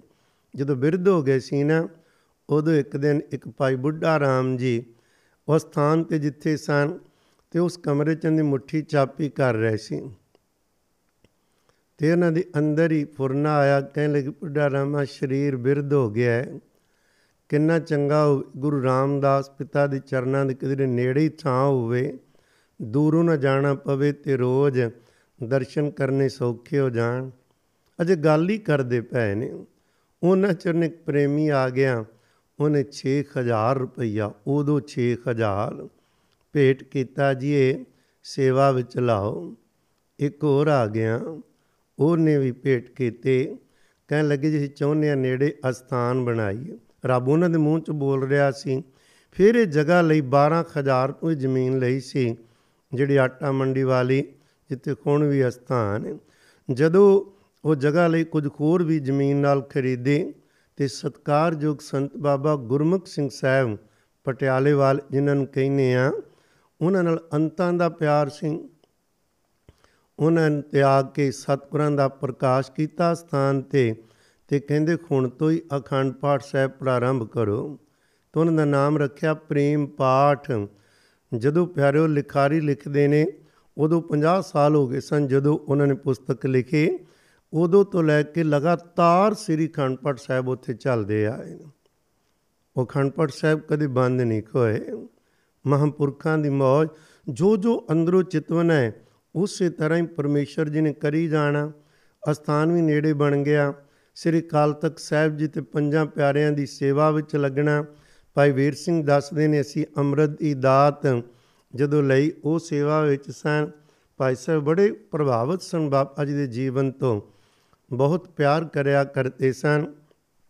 ਇੱਕ ਵਾਰੀ ਸਰਦਾਰ ਸੁੰਦਰ ਸਿੰਘ ਜੀ ਮਜੀਠੀਆ, ਜਿਹੜੇ ਕਿ ਬਹੁਤ ਵੱਡੀ ਪੋਸਟ ਤੇ ਸਨ, ਉਹਨਾਂ ਨੇ ਵੀ ਅੰਮ੍ਰਿਤ ਦੀ ਦਾਤ ਜਦੋਂ ਲਈ, ਉਦੋਂ ਵੀ ਬਾਬਾ ਜੀ ਹੋਰੀ ਸਨ ਸੇਵਾ ਵਿੱਚ ਪਰ ਪੁਜਾਰੀ ਅੰਦਰੋਂ ਈਰਖਾ ਕਰਨ ਲੱਗ ਪਏ। ਹਰਮੰਦਰ ਸਾਹਿਬ ਦੇ ਅੰਮ੍ਰਿਤ, ਸ੍ਰੀ ਕਾਲ ਤਖਤ ਸਾਹਿਬ ਦੇ ਵੀ ਵੱਡੇ ਵੱਡੇ ਸਰਦਾਰ ਵੀ ਇਹਨਾਂ ਕੋਲ ਜਦੋਂ ਆ ਕੇ ਬਚਨ ਮੰਨ ਕੇ ਅੰਮ੍ਰਿਤ ਛਕਦੇ ਨੇ ਭਾਵੇਂ ਅੰਮ੍ਰਿਤ ਤੇ ਪੰਜਾਂ ਕੋਲੋਂ ਛਕਿਆ ਕਲਾ ਸਤਿਗੁਰਾਂ ਦੀ ਵਰਤਨੀ ਹੈ ਪਰ ਈਰਖਾਲੂ ਦੇ ਅੰਦਰ ਈਰਖਾ ਪੀ ਸਤਕਾਰ ਇੰਨਾ ਹੋ ਰਿਹਾ ਐਸਾ ਨਾ ਹੋਵੇ ਵੀ ਇਹਦੇ ਨਾਲ ਸਾਡੀ ਕੋਈ ਪੁੱਛਗਿੱਛ ਹੀ ਨਾ ਕਰੇ। ਈਰਖਾ ਕਰਕੇ ਪਹਿਲਾਂ ਤੇ ਤੰਗ ਕਰਨਾ ਸ਼ੁਰੂ ਕੀਤਾ, ਫਿਰ ਹੌਲੀ ਹੌਲੀ ਉਹਦਾ ਕੀਰਤਨ ਬੰਦ ਕਰ ਦਿੱਤਾ ਵੀ ਅੰਮ੍ਰਿਤ ਵੇਲੇ ਤੁਸੀਂ ਕੀਰਤਨ ਜਾਂ ਦੁਪਹਿਰੇ ਜੋ ਕਰਦੇ ਹੋ ਨਹੀਂ ਕਰ ਸਕਦੇ। ਬਾਬਾ ਜੀ ਨੂੰ ਬਹੁਤ ਦੁੱਖ ਲੱਗਾ। ਪਰ ਰੱਬ ਨੇ ਸਬਬ ਬਣਾਇਆ ਅਚਾਨਕ ਹੀ ਕਿਉਂਕਿ ਪੁਜਾਰੀਆਂ ਨੇ ਮੰਗਲ ਸਿੰਘ ਸਰਬਰਾਹ ਨਾਲ ਮਿਲ ਕੇ ਸਾਰਾ ਕਾਰਾ ਕੀਤਾ ਸੀ। ਰੱਬ ਨੇ ਐਸੀ ਖੇਡ ਉਰਤਾਈ ਪਿਓ ਦਾ ਮੁੰਡਾ ਕਿਸੇ ਕੰਮ 'ਚ ਪਕੜਿਆ ਗਿਆ। ਉਹਨਾਂ ਸਪਾਰਸ਼ ਕੀਤੀ ਵੀ ਮਜੀਠੀਆ ਸਾਹਿਬ ਕਰਨ ਤੇ ਛੁੱਟ ਸਕਦਾ ਨਹੀਂ ਤੇ ਸਜ਼ਾ ਭਾਰੀ ਤੋਂ ਭਾਰੀ ਮਿਲ ਸਕਦੀ ਏ। ਮਜੀਠੀਆ ਸਾਹਿਬ ਕਹਿਣ ਲੱਗੇ ਵੀ ਜੇਕਰ ਬਾਬਾ ਸ਼ਾਮ ਸਿੰਘ ਜੀ ਦਾ ਕੀਰਤਨ ਪ੍ਰਾਰੰਭ ਕਰਾਓਗੇ ਫਿਰ ਸਪਾਰਸ਼ ਕਰਾਂਗੇ, ਨਹੀਂ ਤੇ ਨਹੀਂ। ਸਪਾਰਸ਼ ਕੀਤੀ, ਉਹ ਕਹਿੰਦੇ ਪ੍ਰਵਾਨ ਨਹੀਂ ਕੀਰਤਨ ਹੋਇਆ। ਪਰ ਬਾਬਾ ਜੀ ਦੇ ਮਨ ਵਿੱਚ ਆਇਆ ਵੀ ਮੈਨੂੰ ਨਾ ਹੀ ਪੰਜਾਂ ਦੀ ਸੇਵਾ ਵਿੱਚ ਲਾਣ। ਪਰ ਗੁਰੂ ਰਾਮਦਾਸ ਪਿਤਾ ਜੀ ਮੈਨੂੰ ਆਪਣੇ ਦਰ ਤੋਂ ਕੀਰਤਨ ਤੋਂ ਨਾ ਕਦੇ ਪਰੇ ਖੋਣ ਦੇਣਾ। ਕਿਉਂਕਿ ਜਦੋਂ ਕੀਰਤਨ ਕਰਦੇ ਸੀ ਖੁਦ ਤਾਂ ਕਿਸੇ ਹੋਰ ਉੱਚੀਆਂ ਉਡਾਰੀਆਂ ਮਾਰਦੇ ਹੀ ਸਨ, ਸਰੋਤਾ ਜਾਨ, ਪਤਾ ਨਹੀਂ ਕਿਹੜੇ ਮੰਡਲਾਂ ਵਿੱਚ ਮਹਾਰਾਜ ਦੀ ਕਿਰਪਾ ਨਾਲ ਪਹੁੰਚ ਜਾਂਦੇ ਸੀ। ਇੱਕ ਵਾਰ ਨਾ ਪਾਣੀ ਦੀ ਔੜ ਲੱਗੀ ਹੋਈ ਸੀ ਬਹੁਤ ਜ਼ਿਆਦੀ ਤੇ ਔੜ ਲੱਗੀ ਵਿੱਚ ਪੰਜ ਕੁਝ ਪਿੰਡਾਂ ਵੱਲੋਂ ਨਾ ਇਕੱਠੇ ਹੋ ਕੇ ਸੰਗਤ ਹੈ ਉਹਨਾਂ ਨੇ ਪੰਜ ਬੰਦੇ ਚੁਣੇ ਵੀ ਬਾਬਾ ਜੀ ਨੂੰ ਬੇਨਤੀ ਕਰੋ ਵੀ ਮੀਂਹ ਪਵਾਓ, ਬਹੁਤ ਔਖੇ ਆ। ਅੱਗੇ ਹਾਰਡ ਸੌਣ ਵੀ ਸੁੱਕਾ ਲੰਘ ਗਿਆ ਪੂ ਮਾਗ ਵੀ ਤੇ ਬਹੁਤ ਮੁਸ਼ਕਲ ਹੈ ਫਸਲਾਂ ਤੋਂ ਬਗੈਰ ਕਿਵੇਂ ਗੁਜ਼ਾਰਾ ਕਰਾਂਗੇ? ਬਾਬਾ ਜੀ ਨੂੰ ਬੇਨਤੀ ਕੀਤੀ, ਕਹਿਣ ਲੱਗੇ, ਵਾਹਿਗੁਰੂ ਵਾਹਿਗੁਰੂ ਗੁਲਾਮ ਕੀ ਕਰ ਸਕਦਾ ਹੈ ਆਓ ਆਪਾਂ ਰਲ ਕੇ ਗੁਰੂ ਰਾਮਦਾਸ ਜੀ ਦੇ ਦਰ ਤੇ ਕੀਰਤਨ ਕਰੀਏ, ਅਰਦਾਸ ਕਰੀਏ ਕੀਰਤਨ ਦੇ ਰੂਪ ਅੰਦਰੋਂ ਮੇਰ ਕਰਨਗੇ। ਡੇਢ ਘੰਟਾ ਕੀਰਤਨ ਕੀਤਾ ਤੇ ਡੇਢ ਘੰਟਾ ਮੀਂਹ ਪੈਂਦਾ ਰਿਹਾ। ਬਖਸ਼ਾਂ ਸਨ ਉਧਰੋਂ ਕੀਰਤਨ ਬੰਦ ਤੇ ਉਧਰੋਂ ਬਰਸਾਤ ਬੰਦ ਹੋ ਗਈ। ਕਿਉਂਕਿ ਉਹਦੇ ਜੋ ਖੋ ਗਏ, ਜੋ ਜੋ ਅੰਦਰ ਚਿਤਵਨ ਹੈ, ਉਹ ਬਸ ਖੋ ਜਾਣਾ ਉਸੇ ਵਕਤ ਹੀ।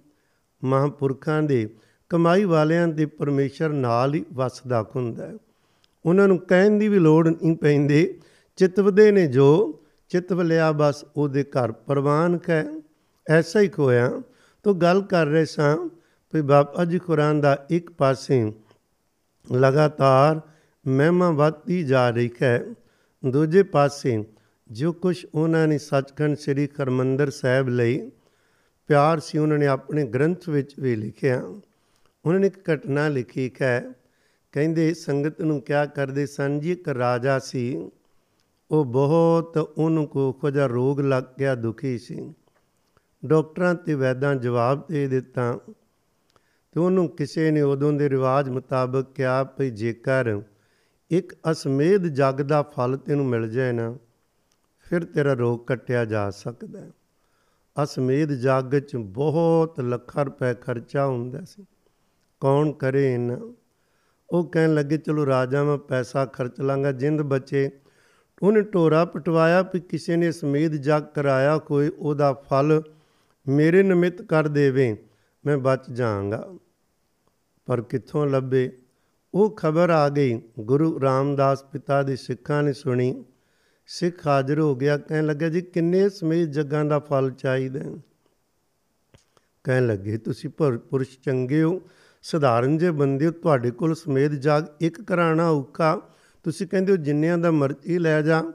ਕਹਿਣ ਲੱਗੇ, ਸਾਡੇ ਕੋਲ ਬਹੁਤ ਸਮੇਤ ਜਗਾਂ ਦਾ ਫਲ ਸੀ ਰੋਜ਼ ਹੀ ਕਈ ਅਸਮੇਤ ਜਗਾਂ ਦਾ ਫਲ ਇਕੱਠਾ ਕਰਦੇ ਹਾਂ। ਜੀ, ਤੁਸੀਂ ਕਿੱਥੋਂ ਕਰਦੇ ਹੋ? ਕਹਿੰਦੇ, ਸਾਡੇ ਸਤਿਗੁਰੂ ਜੀ ਨੇ ਮਿਹਰ ਕੀਤੀ ਏ, ਜਿੰਨੇ ਕਦਮ ਗੁਰੂ ਰਾਮਦਾਸ ਪਿਤਾ ਦੇ ਘਰ ਵੱਲ ਚੱਲ ਕੇ ਜਾਈਏ, ਸੰਗਤ ਕਰੀਏ, ਗੁਰਬਾਣੀ ਪੜ੍ਹੀਏ ਮਹਾਰਾਜ ਦਾ ਬਚਨ ਕਮਾਈਏ, ਨਾਮ ਜਪੀਏ।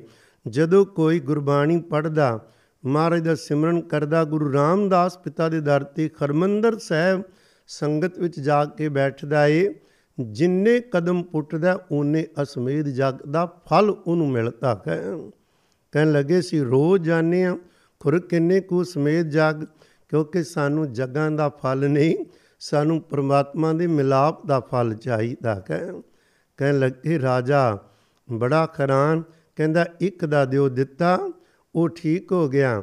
ਉਹ ਵੀ ਆ ਗਿਆ, ਕਹਿਣ ਲੱਗੇ, ਐਸੇ ਨਹੀਂ, ਗੁਰੂ ਰਾਮਦਾਸ ਪਾਤਸ਼ਾਹ ਮਹਾਰਾਜ, ਜਿਨ੍ਹਾਂ ਦੇ ਚਰਨਾਂ ਵੱਲ ਜਾਈਏ ਤੇ ਉਹਨਾਂ ਦੇ ਚਰਨਾਂ ਵੱਲ ਕਈ ਅਸਮੇਧ ਜਗ ਇੱਕੋ ਕੁ ਦਿਨ ਚ ਮਿਲਦੇ ਨੇ। ਦੂਜਾ ਉਹਨਾਂ ਨੇ ਇੱਕ ਬਚਨ ਬਹੁਤ ਹੋਰ ਪਿਆਰਾ, ਅਨੇਕਾਂ ਚੋਂ ਇੱਕ ਦੋ ਸਾਂਝਾ ਕਰਦੇ ਆਂ ਭਾਈ ਦੇਸ਼ ਰਾਜ ਜੀ ਹੋਏ ਨੇ। ਜਿਨ੍ਹਾਂ ਨੇ ਜਦੋਂ ਅਬਦਾਲੀ ਨੇ ਖਰਮੰਦਰ ਸਾਹਿਬ ਤੇ ਹਮਲਾ ਕੀਤਾ ਸੀ ਤੇ ਉਹਨਾਂ ਨੇ ਖਰਮੰਦਰ ਸਾਹਿਬ ਢਾ ਦਿੱਤਾ ਸੀ, ਬਾਅਦ ਵਿੱਚ ਸਰਦਾਰ ਜੱਸਾ ਸਿੰਘ ਜੀ ਆਲੂਵਾਲੀਆ ਤੇ ਬਾਕੀ ਸਾਰੇ ਪੰਚ ਦੇ ਆਗੂ ਉਹਨਾਂ ਨੇ ਰਲ ਕੇ ਬਹੁਤ ਪੈਸਾ ਇਕੱਠਾ ਕਰਕੇ ਸਭ ਤੋਂ ਪਹਿਲਾਂ ਖਰਮੰਦਰ ਸਾਹਿਬ ਦੁਬਾਰਾ ਉਸਾਰਨਾ ਸੀ ਤੇ ਨਾਲ ਸਰੋਵਰ ਦੀ ਸੇਵਾ ਕਰਨੀ ਸੀ। ਉਦੋਂ ਸੇਵਾ ਲਈ 4 ਲੱਖ ਰੁਪਈਆ ਇਕੱਠਾ ਹੋਇਆ ਤੇ ਆਖਿਆ ਸੀ, ਸੇਵਾ ਕਰਵਾਵੇਗਾ ਕੌਣ? ਉਹ ਸੀ ਭਾਈ ਦੇਸ ਰਾਜ ਜੀ। ਕਹਿੰਦੇ, ਤੁਸੀਂ ਇਹ ਸੇਵਾ ਕਰਵਾਓ। ਉਹਨਾਂ ਕਰਵਾਈ ਸੀ। ਭਾਈ ਦੇਸ ਰਾਜ ਜੀ ਕੌਣ ਸਨ? ਬਾਬਾ ਸ਼ਾਮ ਸਿੰਘ ਜੀ ਲਿਖਦੇ ਨੇ, ਉਹਨਾਂ ਕੋਲ ਧਨ ਬਹੁਤ ਸੀ, ਪਰ ਸੰਤਾਨ ਕੋਈ ਨਹੀਂ ਸੀ। ਇੱਕ ਦਿਨ ਉਹ ਖਰਮੰਦਰ ਸਾਹਿਬ ਗਏ। ਉਹਨਾਂ ਦੇ ਕੰਨਾਂ ਵਿੱਚ ਗੁਰੂ ਤੇਗ ਬਹਾਦਰ ਸਾਹਿਬ ਜੀ ਦਾ ਸ਼ਬਦ ਪਿਆ, ਰਾਗੀ ਸਿੰਘ ਪੜ ਰਹੇ ਸਨ। ਮਨ ਕਹਾਂ ਵਿਸਾਰ ਉਹ RAM ਨਾਮ? ਤਨ ਬਿਨਸੈ ਜਮ ਸਿਉ ਪਰੈ ਕਾਮ। ਜਦੋਂ ਪੜਿਆ ਨਾ, ਇਹ ਅੰਦਰ ਨੂੰ ਵੱਜ ਗਈ। ਇਹ ਤੀਰ ਬਣ ਕੇ ਵੱਜੀ ਬਾਣੀ। ਸ਼ਬਦ ਵੱਜਾ ਨਾ ਜਦੋਂ ਅੰਦਰ। ਕਹਿਣ ਲੱਗੇ, ਮਨਾ ਤੂੰ ਕੀ ਖਟਿਆ? ਨਾ ਤਨ ਤੇ ਨਾ ਧਨ ਕਿਸੇ ਕੰਮ ਆਉਣਾ। ਤੂੰ ਕਿਧਰ ਤੁਰਿਆ ਫਿਰਦਾ ਅਮੀਰ ਸੀ ਬਹੁਤ ਹੈ। ਇੰਨਾ ਬੈਰਾਗ ਜਾਗਿਆ। ਪਤਨੀ ਨੂੰ ਕਹਿਣ ਲੱਗੇ, ਪਾਗਾਂ ਵਾਲੀਏ, ਲਓ। ਜਿੰਨਾ ਪੈਸਾ ਉਰਾਂ ਪਰਾਂ ਜਮਾ ਸਾਰਾ ਇਕੱਠਾ ਕਰਕੇ ਢੇਰ ਲਾਇਆ ਤੇ ਕਹਿਣ ਲੱਗੇ, ਇਹ ਜੋ ਤੂੰ ਰੱਖਣਾ ਚਾਹਨੀ ਹੈ ਤੂੰ ਰੱਖ ਸਕਦੀ ਏ। ਮੈਂ ਸਾਰੀ ਮਾਇਆ ਗੁਰੂ ਰਾਮਦਾਸ ਪਿਤਾ ਜੀ ਨੂੰ ਭੇਟ ਕਰਕੇ ਬਾਕੀ ਦਾ ਜੀਵਨ ਸੇਵਾ ਵਿੱਚ ਲਗਾਉਣਾ ਚਾਹੁੰਦਾ ਵਾਂ। ਪਤਨੀ ਅੱਗੋਂ ਬੜੀ ਕਰਮਾਂ ਵਾਲੀ ਸੀ। ਕਹਿੰਦੇ, ਪਤੀ ਜੀ, ਮੈਨੂੰ ਕਾਹਨੂੰ ਵੀ ਛੋੜ ਦਿਓ, ਵੱਖਰਾ ਕਰ ਦਿਓ, ਮੈਂ ਕੀ ਪੈਸਾ ਕਰਨਾ? ਮੇਰਾ ਧਨ ਵੀ ਤੁਸੀਂ ਹੋ ਤੇ ਮੇਰਾ ਲੋਕ ਪਰਲੋਕ ਦੇ ਸਾਥੀ ਵੀ ਤੁਸੀਂ ਹੋ। ਮੈਂ ਵੀ ਤੁਹਾਡੇ ਨਾਲ ਸੇਵਾ ਕਰਾਂਗੀ। ਦੋਨਾਂ ਨੇ ਨਾ ਉਹ ਜ਼ਮਾਨੇ ਦਾ ਲੱਖ ਤੋਂ ਉੱਪਰ ਪੈਸਾ ਇਕੱਠਾ ਹੋਇਆ ਸਾਰਾ। ਗੁਰੂ ਰਾਮਦਾਸ ਪਿਤਾ ਦੇ ਚਰਨਾਂ 'ਚ ਅਰਦਾਸ ਕਰਕੇ ਕਹਿਣ ਲੱਗੇ, ਲਓ ਸਤਿਗੁਰੂ ਜੀਓ, ਇਹ ਪੈਸਾ ਜਿੰਨਾ ਸੀ ਮੈਂ ਭੇਟ ਕਰਦਾ, ਪਰ ਮੈਨੂੰ ਸ਼ਰਮ ਆਉਂਦੀ ਤੁਹਾਡਾ ਹੀ ਸੀ ਪਹਿਲੀ ਗੱਲ ਪੈਸਾ ਝੂਠਾ। ਦੂਜਾ, ਮੇਰਾ ਨਹੀਂ, ਮੈਂ ਐਵੇਂ ਖੱਕ ਬਣਾਇਆ ਸੀ। ਲੱਜਿਆ ਆ ਰਹੀ ਏ ਪਰ ਜੋ ਦਿੱਤਾ ਹੈ ਤੇਰਾ ਤੇ ਤੇਰੀ ਸੇਵਾ ਵਿੱਚ ਲੱਗ ਜਾਵੇ। ਮਹਾਰਾਜ ਨੂੰ ਪ੍ਰਵਾਨ ਕਰਨਾ। ਬਸ ਉਹ ਪੈਸਾ ਰੱਖ ਕੇ ਸਰੋਵਰ ਤੇ ਪਰਕਰਮਾ ਖੂਨ ਵਾਂਗੂ ਨਹੀਂ ਸਨ, ਸੇਵਾ ਕਰਨੀ ਸ਼ੁਰੂ ਕਰ ਦਿੱਤੀ ਉਦੋਂ। ਜਿਵੇਂ ਜਿਵੇਂ ਕਰਪਾਣ ਹੁੰਦੀ ਸੀ, ਤਾਂ ਹੀ ਪੰਥ ਨੇ ਇਹਨਾਂ ਨੂੰ ਸੇਵਾ ਦਿੱਤੀ ਨਾ। ਸੇਵਾ ਕਰਦੇ ਸਨ। ਘਰ ਦੀ ਨਾ ਰਸੋਈ ਦੇ ਇੱਕ ਦਿਨ ਮੀਂਹ ਪਿਆ ਤੇ ਛੱਤ ਡਿੱਗ ਪਈ। ਤੇ ਪਤਨੀ ਕਹਿਣ ਲੱਗੀ ਭਈ ਛੱਤ ਪਾਣੀ ਏ। ਪੈਸੇ ਤੇ ਇਹਨਾਂ ਦੇ ਕੋਲ ਹੀ ਸਨ, ਉਹਦੇ ਚੋਂ ਕੱਢ ਕੇ ਸੇਵਾ ਵਿੱਚ ਲਾਉਂਦੇ ਸੀ ਸਾਰੇ। ਕਹਿਣ ਲੱਗੇ ਪਾਗਾਂ ਵਾਲੀਏ ਵੇਖੀ ਕਿਧਰੇ? ਇਹ ਹੁਣ ਪੈਸੇ ਦਾ ਹੱਕ ਸਾਡਾ ਨਹੀਂ, ਇਹ ਗੁਰੂ ਸੰਗਤ ਦਾ ਹੋ ਗਿਆ ਜੇ ਪੈਸਾ ਵੇਖੀ, ਸੰਗਤ ਦਾ ਪੈਸਾ ਨਾ ਖਾਈ। ਰਸੋਈ ਦੀ ਛੱਤ ਪੈਂਦੀ ਆ, ਪਵੇ ਨਹੀਂ ਪੈਂਦੀ ਨਾ ਪਵੇ, ਪਰ ਇਥੋਂ ਪੈਸਾ ਨਹੀਂ ਜਾਣ ਦੇਣਾ। ਬਹੁਤ ਕਮਾਲ ਦਾ ਸੀ ਜੀਵਨ। ਭਾਈ ਸਾਹਿਬ, ਭਾਈ ਦੇਸ ਰਾਜ ਜੀ ਦਾ, ਜਿਨ੍ਹਾਂ ਨੇ ਜ਼ਿੰਦਗੀ ਭਰ ਪੂਰੇ ਦਾ ਪੂਰਾ ਹੀ ਸਮਾਂ ਜਿਹੜਾ ਹੈ ਨਾ, ਉਹ ਲਾ ਦਿੱਤਾ ਗੁਰੂ ਰਾਮਦਾਸ ਪਿਤਾ ਜੀ ਦੀ ਸੇਵਾ 'ਚ। ਜਿਉਂ-ਜਿਉਂ ਲਾਂਦੇ ਰੰਗ ਚੜਦੇ ਪੰਥ ਦੀਆਂ ਸੀਸਾਂ ਬੜੀਆਂ ਮਿਲੀਆਂ ਸੀ, ਜਦੋਂ ਪੰਥ ਨੇ ਏਡੀ ਵੱਡੀ ਸੇਵਾ ਦਿੱਤੀ, ਉਹਨਾਂ ਕਰਾਈ, ਫਿਰ ਇੱਥੇ ਨੇ ਅੰਤ ਨੂੰ ਪਰਮ ਗਤੀ ਹੋਈ ਉਤੇ ਉਹਨਾਂ ਤੋਂ ਬਾਅਦ ਤਰਨ ਪਤਨੀ ਵੀ ਸਾਹਿਬ ਦੇ ਚਰਨਾਂ ਵਿੱਚ ਜਾ ਬਿਰਾਜੀ। ਬਾਬਾ ਸ਼ਾਮ ਸਿੰਘ ਜੀ ਕਹਿੰਦੇ ਸਨ, ਪੋਲਿਓ ਗੁਰੂ ਰਾਮਦਾਸ ਪਿਤਾ ਦਾ ਦਰ ਨਾ ਕਦੇ ਛੱਡਿਓ। ਇੱਥੋਂ ਤੇ ਆ ਕੇ ਉਹ ਕੁਝ ਮਿਲਦਾ ਜੋ ਕੁਝ ਤੁਸੀਂ ਕਦੇ ਸੋਚ ਨਹੀਂ ਸਕਦੇ। ਲੋਕ ਦੇ ਸੁੱਖ ਲੈ ਲਓ, ਪਰਲੋਕ ਦੇ ਲੈ ਲਓ। ਇੱਕ ਵਾਰ ਨਾ ਜਿਸ ਸਥਾਨ ਤੇ ਰਹਿੰਦੇ ਸੀ, ਜਿਸ ਡੇਰੇ 'ਚ ਪਹਿਲਾਂ, ਉਹ ਸੀ ਭਾਈ ਕਲਿਆਣ ਦਾਸ ਜੀ ਉਰੀ ਉੱਥੇ ਸੇਵਾ ਕਰਦੇ ਸਨ। ਇੱਕ ਵਾਰ ਮਲਤਾਨ ਤੋਂ ਭਾਈ ਕਿਸ਼ਨ ਚੰਦ ਜੀ ਆਏ। ਉਹ ਕਹਿਣ ਲੱਗੇ, ਡੇਰੇ ਦਾ ਹੱਕ ਸਾਡਾ ਹੈ। ਇਸ ਕਰਕੇ ਉਹਨਾਂ ਨੇ ਕੇਸ ਕਰ ਦਿੱਤਾ। ਭਾਈ ਕਲਿਆਣ ਦਾਸ ਜੀ ਨੇ ਬਾਬਾ ਜੀ ਨੂੰ ਬੇਨਤੀ ਕੀਤੀ, ਕਿਉਂਕਿ ਭਾਈ ਕਲਿਆਣ ਦਾਸ ਜੀ ਰੋਜ਼ 1 ਰੁਪਈਆ ਸੇਵਾ ਚ ਪਾਉਂਦੇ ਸੀ ਤੇ ਆਟਾ ਲਿਆ ਕੇ ਸਥਾਨ ਤੇ ਪਾਉਂਦੇ ਸੀ। ਉਹ ਚਾਹੁੰਦੇ ਸੀ ਮੰਤੀ ਸਾਡੇ ਕੋਲ ਆਵੇ। ਉਹ ਉਧਰ ਕੋਈ ਸੇਵਾ ਕਰਦਾ ਸੀ, ਉਹ ਚਾਹੁੰਦਾ ਸੀ ਮੇਰਾ ਹੱਕ ਬਣਦਾ। ਉਹਨੇ ਨਾ ਬਾਬਾ ਜੀ ਨੂੰ ਬੇਨਤੀ ਕਰ ਦਿੱਤੀ ਭਾਈ ਕਲਿਆਣ ਦਾਸ ਜੀ ਨੇ। ਵੀ ਮੇਰੀ ਮਦਦ ਕਰੋ ਕੇਸ ਮੈਂ ਜਿੱਤ ਜਾਵਾਂ, ਮੇਰੀ ਅਰਦਾਸ ਕਰੋ। ਬਾਬਾ ਜੀ ਨੂੰ ਬਹੁਤ ਬੁਰਾ ਲੱਗਾ। ਅਰਦਾਸ ਕੀਤੀ, ਕਹਿਣ ਲੱਗੇ हे ਗੁਰੂ ਰਾਮਦਾਸ ਪਿਤਾ ਮਹਾਰਾਜ ਜੀਓ, ਇਹ ਸੇਵਾ ਕਰਤੇ ਨੇ। ਇਹ ਝੂਠੀ ਮਾਇਆ ਦੇ ਬਦਲੇ ਸੱਚਾ ਧਨ ਮੰਗਣ ਦੀ ਬਜਾਏ ਇਹ ਝੂਠੀ ਮਾਇਆ ਮੰਗ ਰਹੇ ਨੇ, ਬਾਕੀ ਤੁਹਾਡੀ ਮਰਜ਼ੀ ਜੋ ਅਨੂ ਦੇਣਾ ਹੈ, ਤੁਸੀਂ ਉਹ ਦਿਓ। ਉਹ ਭਾਈ ਕਿਸ਼ਨ ਚੰਦ ਜੀ ਚਲੇ ਗਏ। ਉਹ ਲੜਾਈ ਖਤਮ ਹੋ ਗਈ, ਉਹਨਾਂ ਕੋਲ ਅਸਥਾਨ ਤੇ ਆਇਆ। ਪਰ ਬਾਬਾ ਜੀ ਉੱਥੇ ਉਸ ਤੋਂ ਬਾਅਦ ਰਹੇ ਨਹੀਂ। ਕਹਿਣ ਲੱਗੇ, ਇੱਥੇ ਤਾਂ ਮਾਇਆ ਦੀ ਪਕੜ ਜ਼ਮੀਨ ਦੀ ਹੈ ਇੱਥੇ ਤਾਂ ਗੁਰੂ ਸ਼ਬਦ ਦੀ ਪਕੜ ਚਾਹੀਦੀ ਸੀ। ਇਸ ਕਰਕੇ ਉਹ ਤੇ ਇਹਨਾਂ ਕੋਲ ਖਾਏ ਨਹੀਂ। ਐਖੋ ਜੇ ਉਪਦੇਸ਼ ਕਰਿਆ ਕਰਦੇ ਸਨ। ਉਹਨਾਂ ਦਾ ਸਾਰੇ ਜੀਵਨ ਬੜੇ ਕਮਾਲ ਦਾ ਹੈ। ਜਦ ਪੜੀਦਾ ਤੇ ਖਰਾਨ ਕੋਈਦਾ ਵੀ ਝੂਠੀ ਮਾਲੀ ਅਰਦਾਸ ਕਰਾਉਣੀ। ਪਿਆਰਿਓ ਫਿਰ ਖੋਰ, ਕਿਉਂਕਿ ਲੰਗਰ ਜਦੋਂ ਪੱਕਦੇ ਸੀ ਤੇ ਉਦੋਂ ਬਾਲਣ ਦੀ ਕਾਟ ਥਾਪ ਗੋਆ ਗੋਬਰ ਨਾਲ ਪਾਥੀਆਂ ਜਾਂ ਥਾਪੀਆਂ ਥਪੜੀਆਂ ਆਪ ਥੱਪਿਆ ਕਰਦੇ ਸਨ। ਬਾਕੀ ਸੇਵਾਦਾਰਾਂ ਨੂੰ ਲਾ ਕੇ ਕਹਿਣਾ ਜੀ ਹੁਣ ਪਾਥੀਆਂ ਨਾ ਥੱਪਿਆ ਕਰੋ। ਕਹਿਣ ਲੱਗੇ, ਪੋਲੇ ਓਏ, ਪਾਥੀਆਂ ਸੁੱਕਦੀਆਂ ਨੇ, ਲੰਗਰ ਚ ਪੈਂਦੀਆਂ ਨੇ, ਲੰਗਰ ਸੰਗਤਾਂ ਛਕਦੀਆਂ ਨੇ, ਕਿੰਨੀਆਂ ਅਸੀਸਾਂ ਮਿਲਦੀਆਂ ਨੇ, ਇਹ ਕਾਨੂੰ ਤੁਸੀਂ ਬੰਦ ਕਰਾਉਂਦੇ ਹੋ? ਪਰ ਦੂਜੇ ਪਾਸੇ ਵੀ ਧਿਆਨ ਰੱਖਦੇ ਸੀ, ਕਿਧਰੇ ਅਧਰਮ ਦੀ ਕਮਾਈ ਨਾ ਇੱਥੇ ਆ ਜਾਵੇ ਉਹ ਭਾਵੇਂ ਆਪਾਂ ਪਰਿਵਾਰਾਂ ਵਾਲੇ ਆ, ਘਰ ਆਵੇ ਚਾਹੇ ਕਿਸੇ ਗੁਰੂ ਘਰ ਆਵੇ ਪਿਆਰੇ ਉਹ ਨੁਕਸਾਨ ਕਰਦੀ ਹੈ ਜਿਹੜੀ ਪਰਾਏ ਹੱਕ ਦੀ ਮਾਇਆ ਇੱਕ ਦਿਨ ਆਪਣੇ ਸਥਾਨ ਤੇ ਉੱਪਰ ਕਮਰੇ ਵਿੱਚ ਸਨ। ਸੇਵਾਦਾਰ ਕੋਲ ਬੈਠਾ ਸੀ। ਕਹਿਣ ਲੱਗੇ, ਠਾਕੁਰ ਸਿੰਘ, ਜਾ। ਇੱਕ ਬੰਦਾ ਆ ਰਿਹਾ ਮਾਇਆ ਲੈ ਕੇ ਉਹਨੂੰ ਪੌੜੀ ਨਾ ਚੜਨ ਦੇਵੀਂ, ਬਾਹਰੋਂ ਮੋੜ ਦੇਵੀਂ, ਅਸੀਂ ਗੱਲ ਨਹੀਂ ਕਰਨਾ ਚਾਹੁੰਦੇ। ਤਾਂ ਹੀ ਅਜੇ ਥੋੜਾ ਚਿਰ ਬਾਅਦ ਉਹ ਆਦਮੀ ਆ ਗਿਆ। ਉਹ ਕਹਿਣ ਲੱਗਾ, ਬਾਬਾ ਜੀ ਨੂੰ ਮਿਲਣਾ ਕਹਿਣ ਲੱਗੇ, ਜੀ ਨਹੀਂ, ਤੁਸੀਂ ਮਿਲ ਨਹੀਂ ਸਕਦੇ। ਉਹ ਅਜੇ ਨਹੀਂ, ਫਿਰ ਕਿਧਰੇ ਆਉਣਾ? ਕਹਿਣ ਲੱਗਾ, ਮੈਂ 500 ਰੁਪਈਆ ਭੇਟਾ ਕਰਨਾ ਹੈ। ਮੈਂ ਦੇ ਕੇ ਜਾਣਾ ਉਹ ਕਹਿਣ ਲੱਗੇ, ਨਹੀਂ, ਬਾਬਾ ਜੀ ਨੇ ਮਨਾ ਕੀਤਾ ਸੀ। ਦੇਣਾ ਜਦੋਂ ਚਲਾ ਗਿਆ ਨਾ ਸਿਵਦਰ ਪੁੱਛਦੇ, ਬਾਬਾ ਜੀ, ਮਾਇਆ ਦੀ ਨਹੀਂ ਲੋੜ ਏ, ਸੰਗਤ ਦਿਨੇ ਰਾਤ ਇੱਥੇ ਆਉਂਦੀ ਏ, ਤੇ ਤੁਸੀਂ ਕਿਉਂ ਨਹੀਂ ਉਹ ਪ੍ਰਮਾਨ ਕੀਤੀ? ਉਹਨੂੰ ਪਹਿਲਾਂ ਹੀ ਮੋੜ ਦਿੱਤਾ। ਕਹਿਣ ਲੱਗੇ, ਉਹਦੀ ਕਮਾਈ ਆਪਣੀ ਨਹੀਂ ਸੀ ਆ ਧਰਮ ਦੀ ਸੀ। ਸਾਨੂੰ ਪਹਿਲਾਂ ਹੀ ਗੁਰੂ ਰਾਮਦਾਸ ਸਾਹਿਬ ਨੇ ਦਿਖਾਇਆ ਹੋਇਆ ਸੀ, ਜੋ ਆ ਜਾਂਦੀ ਤਾਂ ਉਹਨੇ ਨੁਕਸਾਨ ਕਰਨਾ ਸੀ, ਬਹੁਤ ਜ਼ਿਆਦਾ, ਤੁਹਾਡੀ ਮਤ ਮਾਰੀ ਜਾਣੀ ਸੀ।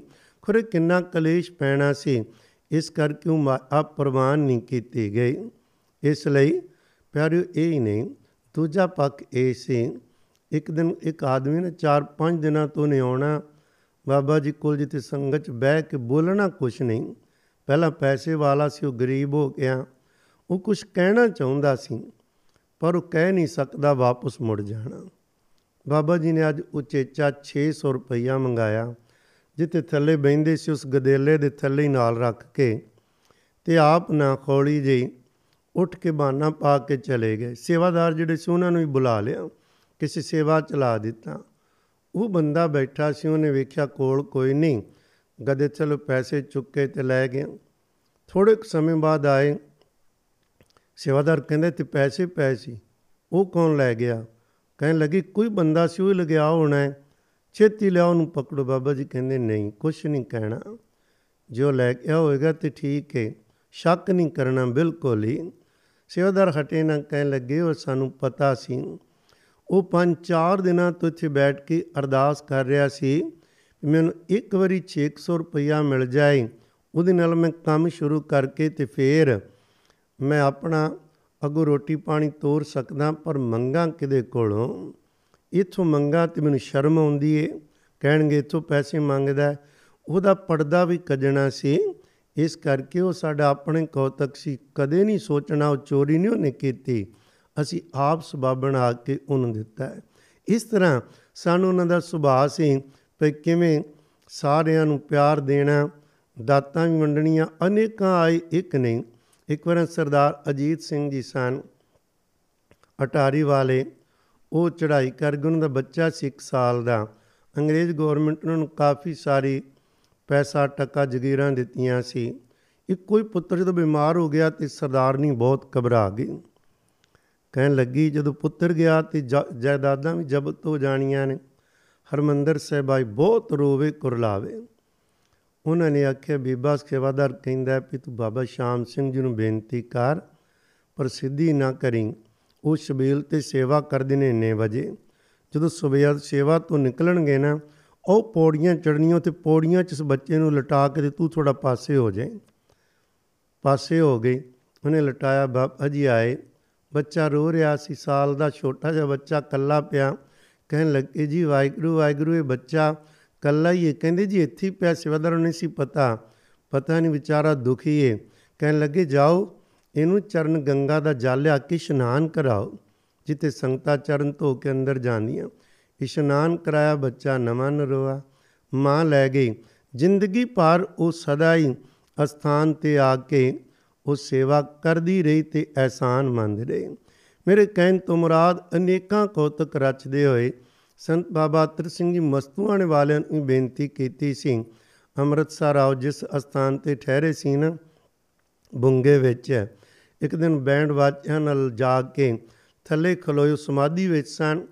ਉਹਨਾਂ ਨੂੰ ਆਵਾਜ਼ਾਂ ਬੈਂਡ ਵਾਜਿਆਂ ਨਾਲ ਸਮਾਧੀ ਖੁਲਾ ਕੇ ਬਹੁਤ ਸਾਰੇ ਬਦਾਮ ਗਰੀਆਂ ਸ਼ਵਾਰ ਇਹ ਭੇਟ ਕਰਕੇ ਬੇਨਤੀ ਕੀਤੀ ਜੀ, ਜਿਹੜੀ ਡਿਊਟੀ ਲੈ ਕੇ ਆਇਓ, ਉਹ ਸੇਵਾ ਆਰੰਭ ਕਰੋ। ਹੁਣ ਕੱਲੇ ਬੈਠਣ ਦਾ ਤੁਹਾਡਾ ਵਕਤ ਨਹੀਂ, ਲੋਕਾਈ ਨੂੰ ਜੋੜੋ। ਬਹੁਤ ਪਿਆਰ ਕਰਿਆ ਕਰਦੇ ਸਨ ਸੰਤ ਅਵਾ ਸ਼ਾਮ ਸਿੰਘ ਜੀ, ਪਰ ਗੁਰੂ ਰਾਮਦਾਸ ਪਿਤਾ ਦਾ ਦਰ ਨਹੀਂ ਸੀ ਛੱਡਣਾ ਚਾਹੁੰਦੇ। ਇੱਕ ਵਾਰ ਰਾਜਾ ਰਿਪਦਮਨ ਸਿੰਘ, ਉਹਦੇ ਘਰ ਪੁੱਤਰ ਹੋਇਆ ਤੇ ਉਹਦਾ ਜਨਮ ਸੰਸਕਾਰ ਕਰਨਾ ਸੀ। ਉਹਨੂੰ ਅੰਮ੍ਰਿਤ ਦੀ ਦਾਤ ਦੇਣੀ ਸੀ।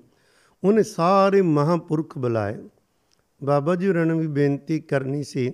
ਸਰਦਾਰ ਬਸ਼ੇਸ਼ਰ ਸਿੰਘ ਗਰੇਵਾਲ ਹੋਏ ਪ੍ਰੇਮੀ ਸਨ ਤੇ ਉਹਨਾਂ ਨੇ ਦੇ ਰਾਹੀਂ ਜਦੋਂ ਬੇਨਤੀ ਕੱਲੀ, ਪਹਿਲਾਂ ਕੱਲੇ ਉਹਨਾਂ ਨੇ ਨਾ ਕੀਤੀ। ਜਦੋਂ ਉਹ ਆਇਆ ਤੇ ਉਹਨਾਂ ਨੇ ਬੇਨਤੀ ਕੀਤੀ ਤੇ ਬਾਬਾ ਜੀ ਝੜਕੀ ਕਹਿਣ ਲੱਗੇ, ਤੂੰ ਚੰਗਾ, ਸਾਡਾ ਸੇਵਾਦਾਰ ਹੈ ਉਹ ਗੁਰੂ ਰਾਮਦਾਸ ਪਿਤਾ ਦੇ ਘਰ ਤੋਂ ਛਡਾ ਕੇ ਕਿ ਝੂਠੇ ਤੂੰ ਸਰਕਾਰ ਕੋਲ ਸਾਨੂੰ ਲੈ ਕੇ ਜਾਣਾ ਹੈ, ਜਾ ਭੱਜ ਜਾ ਇਸ ਤਰ੍ਹਾਂ ਦੀ ਗਲਤੀ ਮੁੜ ਕੇ ਨਹੀਂ ਕਰਨੀ। ਬਾਬਾ ਜੀ ਗਏ ਇੱਕ ਦਿਨ ਵੀ ਹਰਮੰਦਰ ਸਾਹਿਬ ਨਾਲ ਤੋਂ ਪਰਾਂ ਕੋਣਾ ਉਹਨਾਂ ਨੂੰ ਜਾਪਦਾ ਸੀ ਵੀ ਬਹੁਤ ਹੈ, ਸਾਡੇ ਵਾਸਤੇ ਬਹੁਤ ਵੱਡੀ ਗੱਲ ਹੈ। ਇੱਕ ਵਾਰ ਪਤਾ ਨਹੀਂ ਕੀ ਉਹਨਾਂ ਦੀ ਮੌਜ ਸੀ। ਕਹਿੰਦੇ ਆਪਾਂ ਨਾ ਖਰਦਵਾਰ ਗੰਗਾ 'ਚ ਇਸ਼ਨਾਨ ਕਰਨ ਜਾਣਾ ਹੈ। ਸੰਗਤ ਬਹੁਤ ਤਿਆਰ ਹੋ ਗਈ, ਰੇਲ ਗੱਡੀ ਰਾਹੀਂ ਕਿਧਰੋਂ ਘੁੰਮ ਘੁਮਾ ਕੇ ਗਏ। ਜਾਂਦਿਆਂ ਸਾਰ ਗੰਗਾ 'ਚ ਇਸ਼ਨਾਨ ਕਰਕੇ ਜੀ ਸੰਗਤ ਸਟੇਸ਼ਨ ਤੋਂ ਆ ਰਹੀ ਸੀ ਕੁਝ। ਕਹਿੰਦੇ, ਚਲੋ ਚੱਲੀਏ। ਸੰਗਤ ਬੜੀ ਹੈਰਾਨ, ਵੀ ਇਹ ਕੀ ਹੋਇਆ? ਹੁਣੇ ਆਏ ਵੀ ਇੰਨੀ ਦੂਰੋਂ ਤੇ ਸਾਨੂੰ ਕਹਿ ਰਹੇ ਹੋ ਵੀ ਵਾਪਸ ਚੱਲੀਏ। ਅਜੇ ਤੇ ਅਸੀਂ ਇਸ਼ਨਾਨ ਵੀ ਨਹੀਂ ਕੀਤਾ। ਕਹਿੰਦੇ, ਤੁਹਾਨੂੰ ਇਸ਼ਨਾਨ ਦੀ ਲੋੜ ਨਹੀਂ। ਪ੍ਰਸ਼ਾਦਾ ਵੀ ਕਹਿੰਦੇ, ਸਟੇਸ਼ਨ ਤੇ ਹੀ ਤਿਆਰ ਕਰੋ ਤੇ ਉੱਥੇ ਛਕਾਂਗੇ। ਰਸਤਾ ਕੋਲ ਹੁੰਦੀਆਂ ਸੀ। ਕਹਿੰਦੇ ਸਮਝ ਨਹੀਂ ਜੀ ਆਈ ਐਡੀ ਦੂਰੋਂ ਆਏ ਵੀ ਤੇ ਦਰਸ਼ਨ ਵੀ ਕਰਨ ਦਿੱਤੇ ਸਥਾਨਾਂ ਦੇ, ਗੰਗਾ ਵਿੱਚ ਇਸ਼ਨਾਨ ਵੀ ਨਹੀਂ ਕਰਨ ਦਿੱਤੇ। ਕਹਿੰਦੇ ਨਹੀਂ, ਇਹ ਤੇ ਖੇਡ ਸੀ। ਗੰਗਾ ਤੇ ਲੋਕੀ ਭਾਵਨਾ ਰੱਖ ਕੇ ਇਸ਼ਨਾਨ ਕਰਦੇ, ਉਹਨਾਂ ਦੇ ਪਾਪ ਧੋਂਦੀ ਏ। ਪਰ ਹੁਣ ਗੰਗਾ ਵੀ ਥੱਕ ਗਈ ਸੀ। ਉਹਦੀ ਪੁਕਾਰ ਸੀ ਰੱਬ ਕੋਲ, ਕੋਈ ਸਾਧੂ ਆਵੇ ਗੁਰੂ ਰਾਮਦਾਸ ਪਿਤਾ ਜੀ ਤੇਰੇ ਚਰਨਾਂ ਦਾ, ਜਿਹੜਾ ਸਾਡੇ ਵਿੱਚ ਨਹਾ ਕੇ ਮੇਰੀ ਵੀ ਮੈਲ ਧੋ ਜਾਵੇ।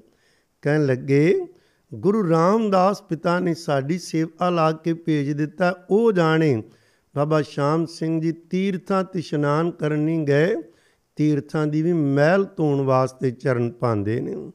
ਗੁਰੂ ਗ੍ਰੰਥ ਸਾਹਿਬ ਦਾ ਬਚਨ ਹੈ ਜਿਤਨੇ ਤੀਰਥ ਦੇਵੀ ਥਾਪੇ, ਸਭ ਤਿਤਨੇ ਲੋਚੈ ਧੂਰ ਸਾਧੂ ਕੀਤਾ ਹੀ ਉਹ ਸਾਧੂ ਦੀ ਧੂਰ ਲੋਚਦੇ ਨੇ, ਇਤਨੇ ਮਹਾਨ ਸਨ ਪਿਆਰਿਓ, ਇੱਕ ਵਾਰੀ ਪਤਾਲਪੁਰੀ ਸਾਹਿਬ ਸੇਵਾ ਲੱਗੀ ਸੀ।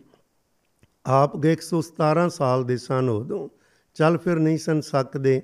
ਤੇ ਉਦੋਂ ਉਹਨਾਂ ਨੇ ਕੰਧਾੜਿਆਂ ਤੇ ਪਹਿਲਾਂ ਤੇ ਉਦਾਂ ਲੈ ਕੇ ਚੁੱਕ ਕੇ ਪਹਾੜੀ ਚੜ੍ਹਨੀ ਸੀ ਤੇ ਸੰਗਤ ਨੇ ਵੀ ਜਾਣਾ ਸੀ ਨਾਲ ਤੇ ਸਰਦਾਰ ਵਿਸ਼ੇਸ਼ਰ ਸਿੰਘ ਜੀ ਨੇ ਆਪਣੇ ਕੰਧਾੜੇ ਤੇ ਚੁੱਕ ਲਿਆ। ਚੁੱਕ ਕੇ ਕਹਿਣ ਲੱਗੇ ਵੀ ਸੰਗਤ ਜਾ ਰਹੀ ਏ ਤੇ ਮੈਨੂੰ ਕੰਧਾੜੇ ਚੁੱਕਣਾ, ਇਹ ਵੀ ਤਾਂ ਗੁਰੂ ਕਾ ਪਿਆਰਾ ਹੈ ਬੋਝ ਪਾਣਾ ਠੀਕ ਨਹੀਂ, ਕਹਿੰਦੇ ਮੈਨੂੰ ਥੱਲੇ ਲਾਓ। ਥੱਲੇ ਲਾ ਕੇ ਇੱਕਦਮ ਆਤਮਿਕ ਸ਼ਕਤੀ ਨਾਲ ਹੀ ਨੌਜਵਾਨ ਦੀ ਤਰ੍ਹਾਂ ਦੌੜ ਕੇ ਪਹਾੜੀ ਚੜ ਗਏ। ਸੰਗਤ ਹੱਸ ਹੱਸ ਦੂਰੀ ਹੋਵੇ ਕਿ ਕਹਿਣ ਲੱਗੇ ਸੀ, ਸੰਗਤ ਤੇ ਬੋਝ ਨਹੀਂ ਸੀ ਪਾਣਾ ਦੁਆਰਾ ਫਿਰ ਉਸੇ ਤਰ੍ਹਾਂ ਸਰੀਰ। ਉਹਨਾਂ ਦੀ ਮੌਜ, ਪਰ ਉਹਨਾਂ ਦਾ ਜਿਹੜਾ ਮੁੱਖ ਕੰਮ ਸੀ, ਉਹ ਗੁਰੂ ਰਾਮਦਾਸ ਪਿਤਾ ਦੇ ਘਰ ਨਾਲ ਜੁੜਨਾ ਤੇ ਜੋੜਨਾ। ਇਹਨਾਂ ਦੀ ਪ੍ਰੇਰਣਾ ਸੀ ਸੰਤ ਬਾਬਾ ਗੁਰਮੁਖ ਸਿੰਘ ਜੀ ਪਟਿਆਲੇ ਵਾਲੇ, ਸੰਤ ਬਾਬਾ ਸਾਧੂ ਸਿੰਘ ਜੀ ਨਾਲ ਮਿਲ ਕੇ ਵੱਖ-ਵੱਖ ਅਸਥਾਨਾਂ ਦੀ ਸੇਵਾ ਕਰਵਾਉਣੀ। ਇਹ ਖੁਦ ਪਿਆਰ ਵਾਲੇ ਸਨ। ਜਦੋਂ ਗੁਰੂ ਕੇ ਪਿਆਰਿਓ 17 ਜੂਨ 1923 ਨੂੰ ਹਰਮੰਦਰ ਸਾਹਿਬ ਸਰੋਵਰ ਦੀ ਕਾਰ ਸੇਵਾ ਹੋਣੀ ਸੀ, ਉਦੋਂ ਇਹ ਸੇਵਾ ਦਾ ਮੁੱਖ ਸੇਵਾਦਾਰ ਸੌਂਪੀ ਸੀ ਸੰਤ ਬਾਬਾ ਸ਼ਾਮ ਸਿੰਘ ਜੀ ਖੁਰਾਂ ਨੂੰ। ਉਦੋਂ 36 ਜਗ੍ਹਾ ਤੇ ਲੰਗਰ ਲਾਣੇ ਪਏ 2000 ਬੋਰੀ ਆਟਾ ਰੋਜ਼ ਪੱਕਦਾ ਸੀ। 6.5 ਲੱਖ ਸੰਗਤ ਨੇ ਹਾਜ਼ਰੀ ਭਰੀ। 2 ਮਹੀਨੇ ਲੰਗਰ ਚੱਲਦਾ ਰਿਹਾ ਜਦੋਂ ਪਵਿੱਤਰ ਸਰੋਵਰ ਦੀ ਸੇਵਾ ਹੋਈ ਸੀ, ਕਿਉਂਕਿ ਚਾਹ ਬੜਾ ਹੁੰਦਾ ਹਰ ਕਿਸੇ ਦੇ ਅੰਦਰ ਸੇਵਾ ਦਾ। ਇੱਕ ਦਿਨ ਜਦੋਂ ਬਿਰਧ ਹੋ ਗਏ ਸਥਾਨ ਤੇ, ਸੰਤ ਕਿਵਰਾਂ ਬੈਠੇ ਬੈਠੇ ਕੁਝ ਪੀਣ ਲੱਗ ਪੈਣਾ। ਅੱਖਾਂ ਦੀ ਜੋਤ ਅਖੀਰਲੇ ਕੁਝ ਕੁ ਤਿੰਨ ਕੁ ਸਾਲ ਐਖੋ ਜੇ ਸਨ, ਉਹ ਚਲੀ ਗਈ। ਸੇਵਾਦਾਰ ਕਹਿੰਦੇ, ਜੀ, ਕੀ ਪੀ ਰਹੇ ਹੋ? ਕਹਿੰਦੇ, ਅੰਮ੍ਰਿਤ ਸਰੋਵਰ ਦਾ ਜਲ ਪੀ ਰਿਹਾ ਜੀ, ਤੁਸੀਂ ਤੇ ਮੰਜੇ ਤੇ ਬੈਠੇ ਹੋ। ਨਹੀਂ, ਮੈਂ ਤਾਂ ਜਲ ਪੀ ਰਿਹਾ ਸਰੋਵਰ ਵਿੱਚੋਂ। ਸੁਰਤੀ ਨਾਲ ਹੀ ਉਹ ਪੀ ਰਹੇ ਨੇ। ਪਿਆਰਿਓ, ਮੇਰੇ ਕਹਿਣ ਤੋਂ ਮੁਰਾਦ, ਮਹਾਰਾਜ ਜੀ ਦੀ ਕਿਰਪਾ ਨਾਲ ਸਿੱਖ ਪੰਥ ਦੇ ਅੰਦਰ ਇੱਕ ਤੋਂ ਇੱਕ ਚੜੰਦੀਆ ਸਤਪੁਰਸ਼ ਸਤਿਗੁਰੂ ਜੀ ਨੇ ਪੈਦਾ ਕੀਤੇ ਨੇ, ਜਿਨ੍ਹਾਂ ਵੱਖ-ਵੱਖ ਰੋਲ ਅਦਾ ਕੀਤਾ। ਸੰਤ ਬਾਬਾ ਸ਼ਾਮ ਸਿੰਘ ਜੀ ਨੇ ਤਨ ਗੁਰੂ ਰਾਮਦਾਸ ਪਿਤਾ ਤੋਂ ਬਖਸ਼ਾਂ ਲੈ ਕੇ ਉਹਨਾਂ ਬਖਸ਼ਾਂ ਦਾ ਹੀ ਪ੍ਰਗਟਾਵਾ ਕਰਦੇ ਹੋਏ 16 ਅਪ੍ਰੈਲ 1926 ਨੂੰ ਬੁਖਾਰ ਚੜਦਾ ਹੈ 23 ਅਪ੍ਰੈਲ 1926 ਨੂੰ ਸ਼ਾਮ ਨੂੰ ਕਹਿਣ ਲੱਗੇ ਵੀ ਲਓ ਹੁਣ ਜਪਜੀ ਸਾਹਿਬ ਦਾ ਪਾਠ ਕਰੋ। ਪਾਠ ਕਰਕੇ ਲੇਟੇ ਹੋਏ ਨੇ, ਸਾਢੇ ਕੁ 9 ਵਜੇ ਉਹ ਜਦੋਂ ਪਾਠ ਸੰਪੂਰਨ ਹੁੰਦਾ ਹੈ ਤੇ ਚੋਲਾ ਬਦਲ ਜਾਂਦੇ ਨੇ 1803 ਤੋਂ ਲੈ ਕੇ 1926 ਤੱਕ 23 ਅਪ੍ਰੈਲ ਤੱਕ ਸਤਿਗੁਰੂ ਪਰਮੇਸ਼ਰ ਨੇ ਉਹਨਾਂ ਨੂੰ ਇਹ ਚੋਲਾ ਬਖਸ਼ਿਆ। ਅਤ ਦੀ ਗਰੀਬੀ ਤੋਂ ਸ਼ੁਰੂ ਹੋਏ ਤੇ ਕਿੱਥੇ ਵੱਡੇ ਵੱਡੇ ਕਹਿੰਦੇ ਕਵੰਦ ਰਾਜ ਮਹਾਰਾਜੇ ਵੀ ਉਹਨਾਂ ਦੀ ਸੰਗਤ ਕਰਨੀ, ਆਪਣੇ ਤਨ ਭਾਗ ਸਮਝਦੇ ਸਨ। ਉਹ ਸਾਰੀਆਂ ਬਖਸ਼ਾਂ ਗੁਰੂ ਸ਼ਬਦ ਦੀਆਂ, ਗੁਰਬਾਣੀ ਦੀਆਂ, ਕੀਰਤਨ ਦੀਆਂ ਗੁਰੂ ਰਾਮਦਾਸ ਪਿਤਾ ਜੀ ਦੀਆਂ ਨੇ। ਐਖੋ ਜਿਹੇ ਪਿਆਰਿਆਂ ਨੂੰ ਸਾਡੀ ਸਦਾ ਹੀ ਨਮਸਕਾਰ ਹੋਵੇ ਤੇ ਸਦਾ ਹੀ ਰੰਗ ਰਤਿਆਂ ਦੀ ਸਾਨੂੰ ਸੰਗਤ ਮਿਲਦੀ ਰਵੇ ਜੀ। ਇੰਨੇ ਬਚਨ ਪ੍ਰਵਾਨ ਕਰਨੇ, ਭੁੱਲ ਚੁੱਕ ਦੀ ਖਿਮਾ ਕਰਨੀ ਫਤਿਹ ਬੁਲਾਓ ਜੀ। ਵਾਹਿਗੁਰੂ ਜੀ ਕਾ ਖਾਲਸਾ, ਵਾਹਿਗੁਰੂ ਜੀ ਕੀ ਫਤਿਹ।